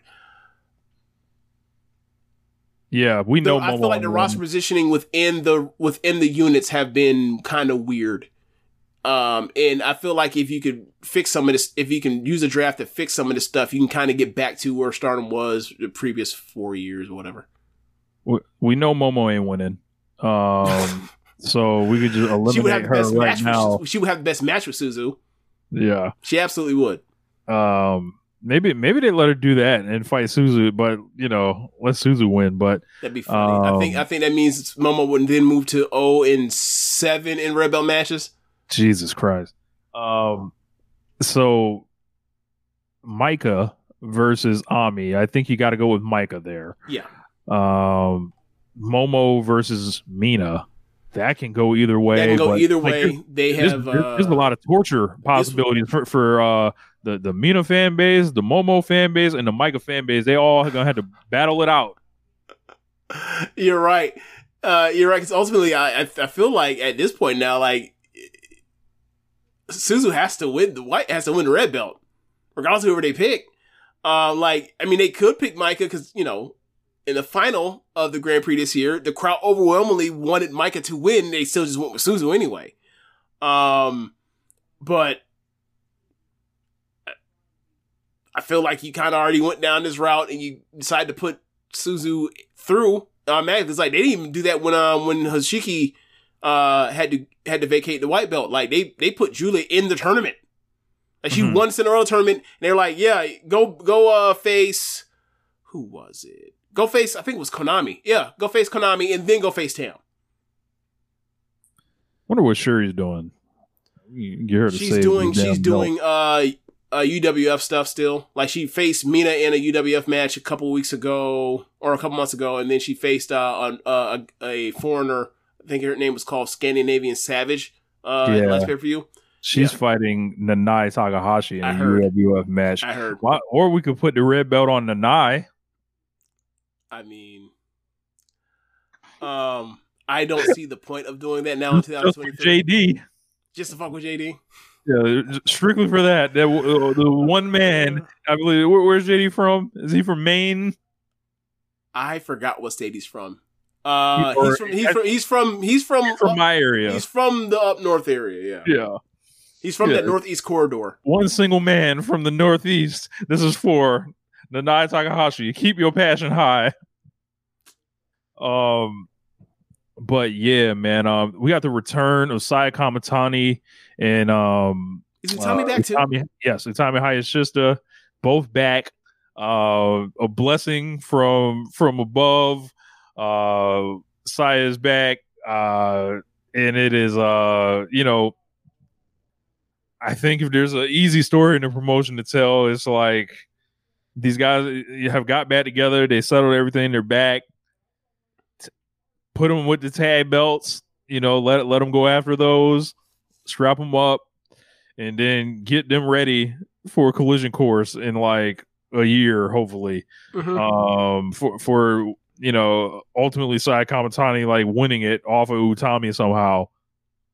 Um, get that second Utami run, uh, which I think she's more than capable and ready to do. And then, you know, it kind of lines up. It looks like Saya was about to get, you know, tapped on the head anyway this year, you know, before she got, you know, injured. So very excited to see them back. Yeah, um, I think at this point now, I think we've kind of kind of got to come to the conclusion of like Stardom is better when the top stars, as far as storyline tellers, are not the champion. Um, Hmm. like when you put Saya Kamatani or Syuri, even though Syuri had a great story to get to the white belt, or Utami, and you put them in the make them the red or white belt champion, and then you allow like people like Starlight Kid or Giulia or Tam to basically carry the undercard and make the uh, the the, in the mid card or upper mid card in important in things you care about. It it fills out the show a lot. The show's a lot better. Um, but when and I'm not saying that it means you never make Tam or Giulia or Starlight Kid the the champions. That'd be fucking stupid. They're the top stars or some of the top stars. Uh, but it just feels it in retrospect doing this way now looking at it, it's like uh, maybe it's just a bad batch we got we got a bad you got a, you know this is a bad simulation if you just press reset on the, on the on the PlayStation it'll work out smoother but injuries piled up and it just it just didn't work out the way you you would have wished Yeah. it would like if you had told me that Giulia and Tam's white belt runs would have would have went out worked out this way after leaving Sumo Hall I'd be like you're out of your fucking minds um, it, it's it's it's quite frankly shocking how, how this worked out. Speaking of this, about an hour ago, um, Kadani uh, revealed that they try to scale back on injuries and stardom. They're no longer going to hold major shows in the middle of tournaments. Good. Fine Yeah. by me. You know what that means? If you want to do a paper, a big show, a, a a big show thing, it just build up like what they did on you know some of these uh Grand Prix shows. Like they were selling those pay per views, and those pay per views had like stuff like Mayu versus Syuri on them. You know, Tam versus Syuri. Like Giulia versus uh who did Giulia face? Um Remember when they blew like that? I think it was like a Utami and um, Giulia match. It was like that was that was going to be the final night of the Grand Prix, but Utami ended up getting hurt, so they can't even blow that Oh. off. there was some match that they were going to do, and it was like, what the fuck? Like, It was Giulia and Utami because they had never touched, they had never had a singles match, but they, but they, that they ended up getting quote unquote spared by that because Utami got hurt and she had to withdraw. mhm. Um, yeah, man, there's uh, there's been just a lot of injuries, like a lot of people being nicked up, you know, and a lot of people, you know, look, when I saw that Mayu had a finger injury and she sat out because of finger injury, I was like, all right. P- people drag, uh, look, p- there's a lot of injuries. Also, people are dragged because, like, we've seen Mayu fucked up and still go out there and wrestle. you know, Stardom got to need some load management. You There's know, been shit. that's a good one. I we also returned starting to the Clippers. Oh my god! Ross, Ross is like, can you go? You know, can you You, go? you remember like Azumi got injured, um, Starlight Kid got injured, um, Natsupoi obviously injured, Tam obviously injured. Like we had ton a rash injuries this summer through up to now. So, um, you know, it's a dangerous style they wrestle at the top, and hopefully, hopefully, like this doesn't happen again where you have so many people just get get out here just getting put on the shelf for even short periods of time, but especially extended periods of time. So hopefully, you know, we can now that Utami and Kamatani are back, we can, um, you know, kind of heal up some and get ready for a better 2024. Please have a better 2024. Please. Yeah. Um, there's a Giulia and Azumi match uh, for New Japan Strong. Yep. They've been Uh, building towards that announced. for months. They've been building that towards that for months, and I um, started looking at it and I was like, that New Japan Strong title just started looking like the ROH World title in AEW to me. And it was just like, why the fuck do- we have to care about this belt now? And then I was like, if there was no belt here, it would almost be more conducive Yes. without the championship on the line. yes, And because we know Azumi's not beating her for that. And if yeah, like to be fair, like I've said this to you before. I, I, I don't know if I said this on air before, but like if I were going to drop somebody into America to get over from stardom, right? In the in essential, like bring him out to bring him to AEW, bring him to Ring of Honor, or whatever, uh, uh, and get over in one night. The first person I pick would be start would be Azumi. Um, so yeah, like it. May, I think she would do great over here, or and she's also had, you know, plenty of talks about her wanting to go over to Mexico and wrestle and wrestle in America as well. She's never had a chance to wrestle in America because she was too young when they had the 2019 show in New York. But um, yeah, man, it just it just doesn't seem in the cards because like these IWGP women's titles have been albatrosses for this company. like, you're like, yeah, Yeah. we got we got two of your top of your five biggest stars, and we can't book them to win or lose or be in main events for your actual main belts that actually are the belts that matter. We can put them out here to have some match against somebody you know is going to get beaten, and they uh, still have good matches, but we know they're to get beaten. Like I think the last thrill threat that we've had for the IWGP, either one of them is really when like Tommy faced um Mayu in the summer. That's it. There's a new blood show that got announced for November 23rd, Thanksgiving. Suzu Suzuki will be taking on Megan Bayne. All right. There's Cool. a six woman tag of Ami, Mirai, and Syuri against Giulia, Maika, and Mai Sakurai. And Nai Takahashi and Hanan will be taking on Natsuko and Ruaka, and then Saya Iida against the Scandinavian Hurricane. So, Okay. is New Blood still a YouTube exclusive? Uh, it's been hit or miss on whether or not it, airs on YouTube or or they sell on a pay per view. Gotcha. Yeah. So That's all. yeah. Um. Yeah. Anything else, Rich? Um, nah, not really. All right. So um. Yep. We will mention one more time. Uh, I'll be doing a, a show with Tunnel Talk coming in December, and there will be no live uh, Twitch show next week. We'll get a podcast version um, of the show. I'll just have to call it in to James. um, but yeah, besides that, we'll be back on the stream in two weeks, and um, we're still working out the location for FOH. So um, that's going to be very fun. Uh, we've got some some stuff populating uh, the FOH channel in the Discord. If you haven't joined the Discord, make sure you find it uh, at the Social Suplex page. Go ahead in, introduce yourself, come in, be normal, um, and uh, yeah, you know, Yeah. Uh, thanks for listening, y'all. That's the end of the show. Be sure to raise our app you're using to listen to this with. If you're watching the stream, uh, go to our podcast link, go to the show descriptions, and uh, find the red circle link to donate there. And be sure to rest or be sure to listen to other shows on network besides One Shot Radio. You have Keepin' It Strong Style, uh, All Things Elite, and Imps WWE Adventure. Um, thanks for listening, y'all. Later. hating ass niggas will never prosper.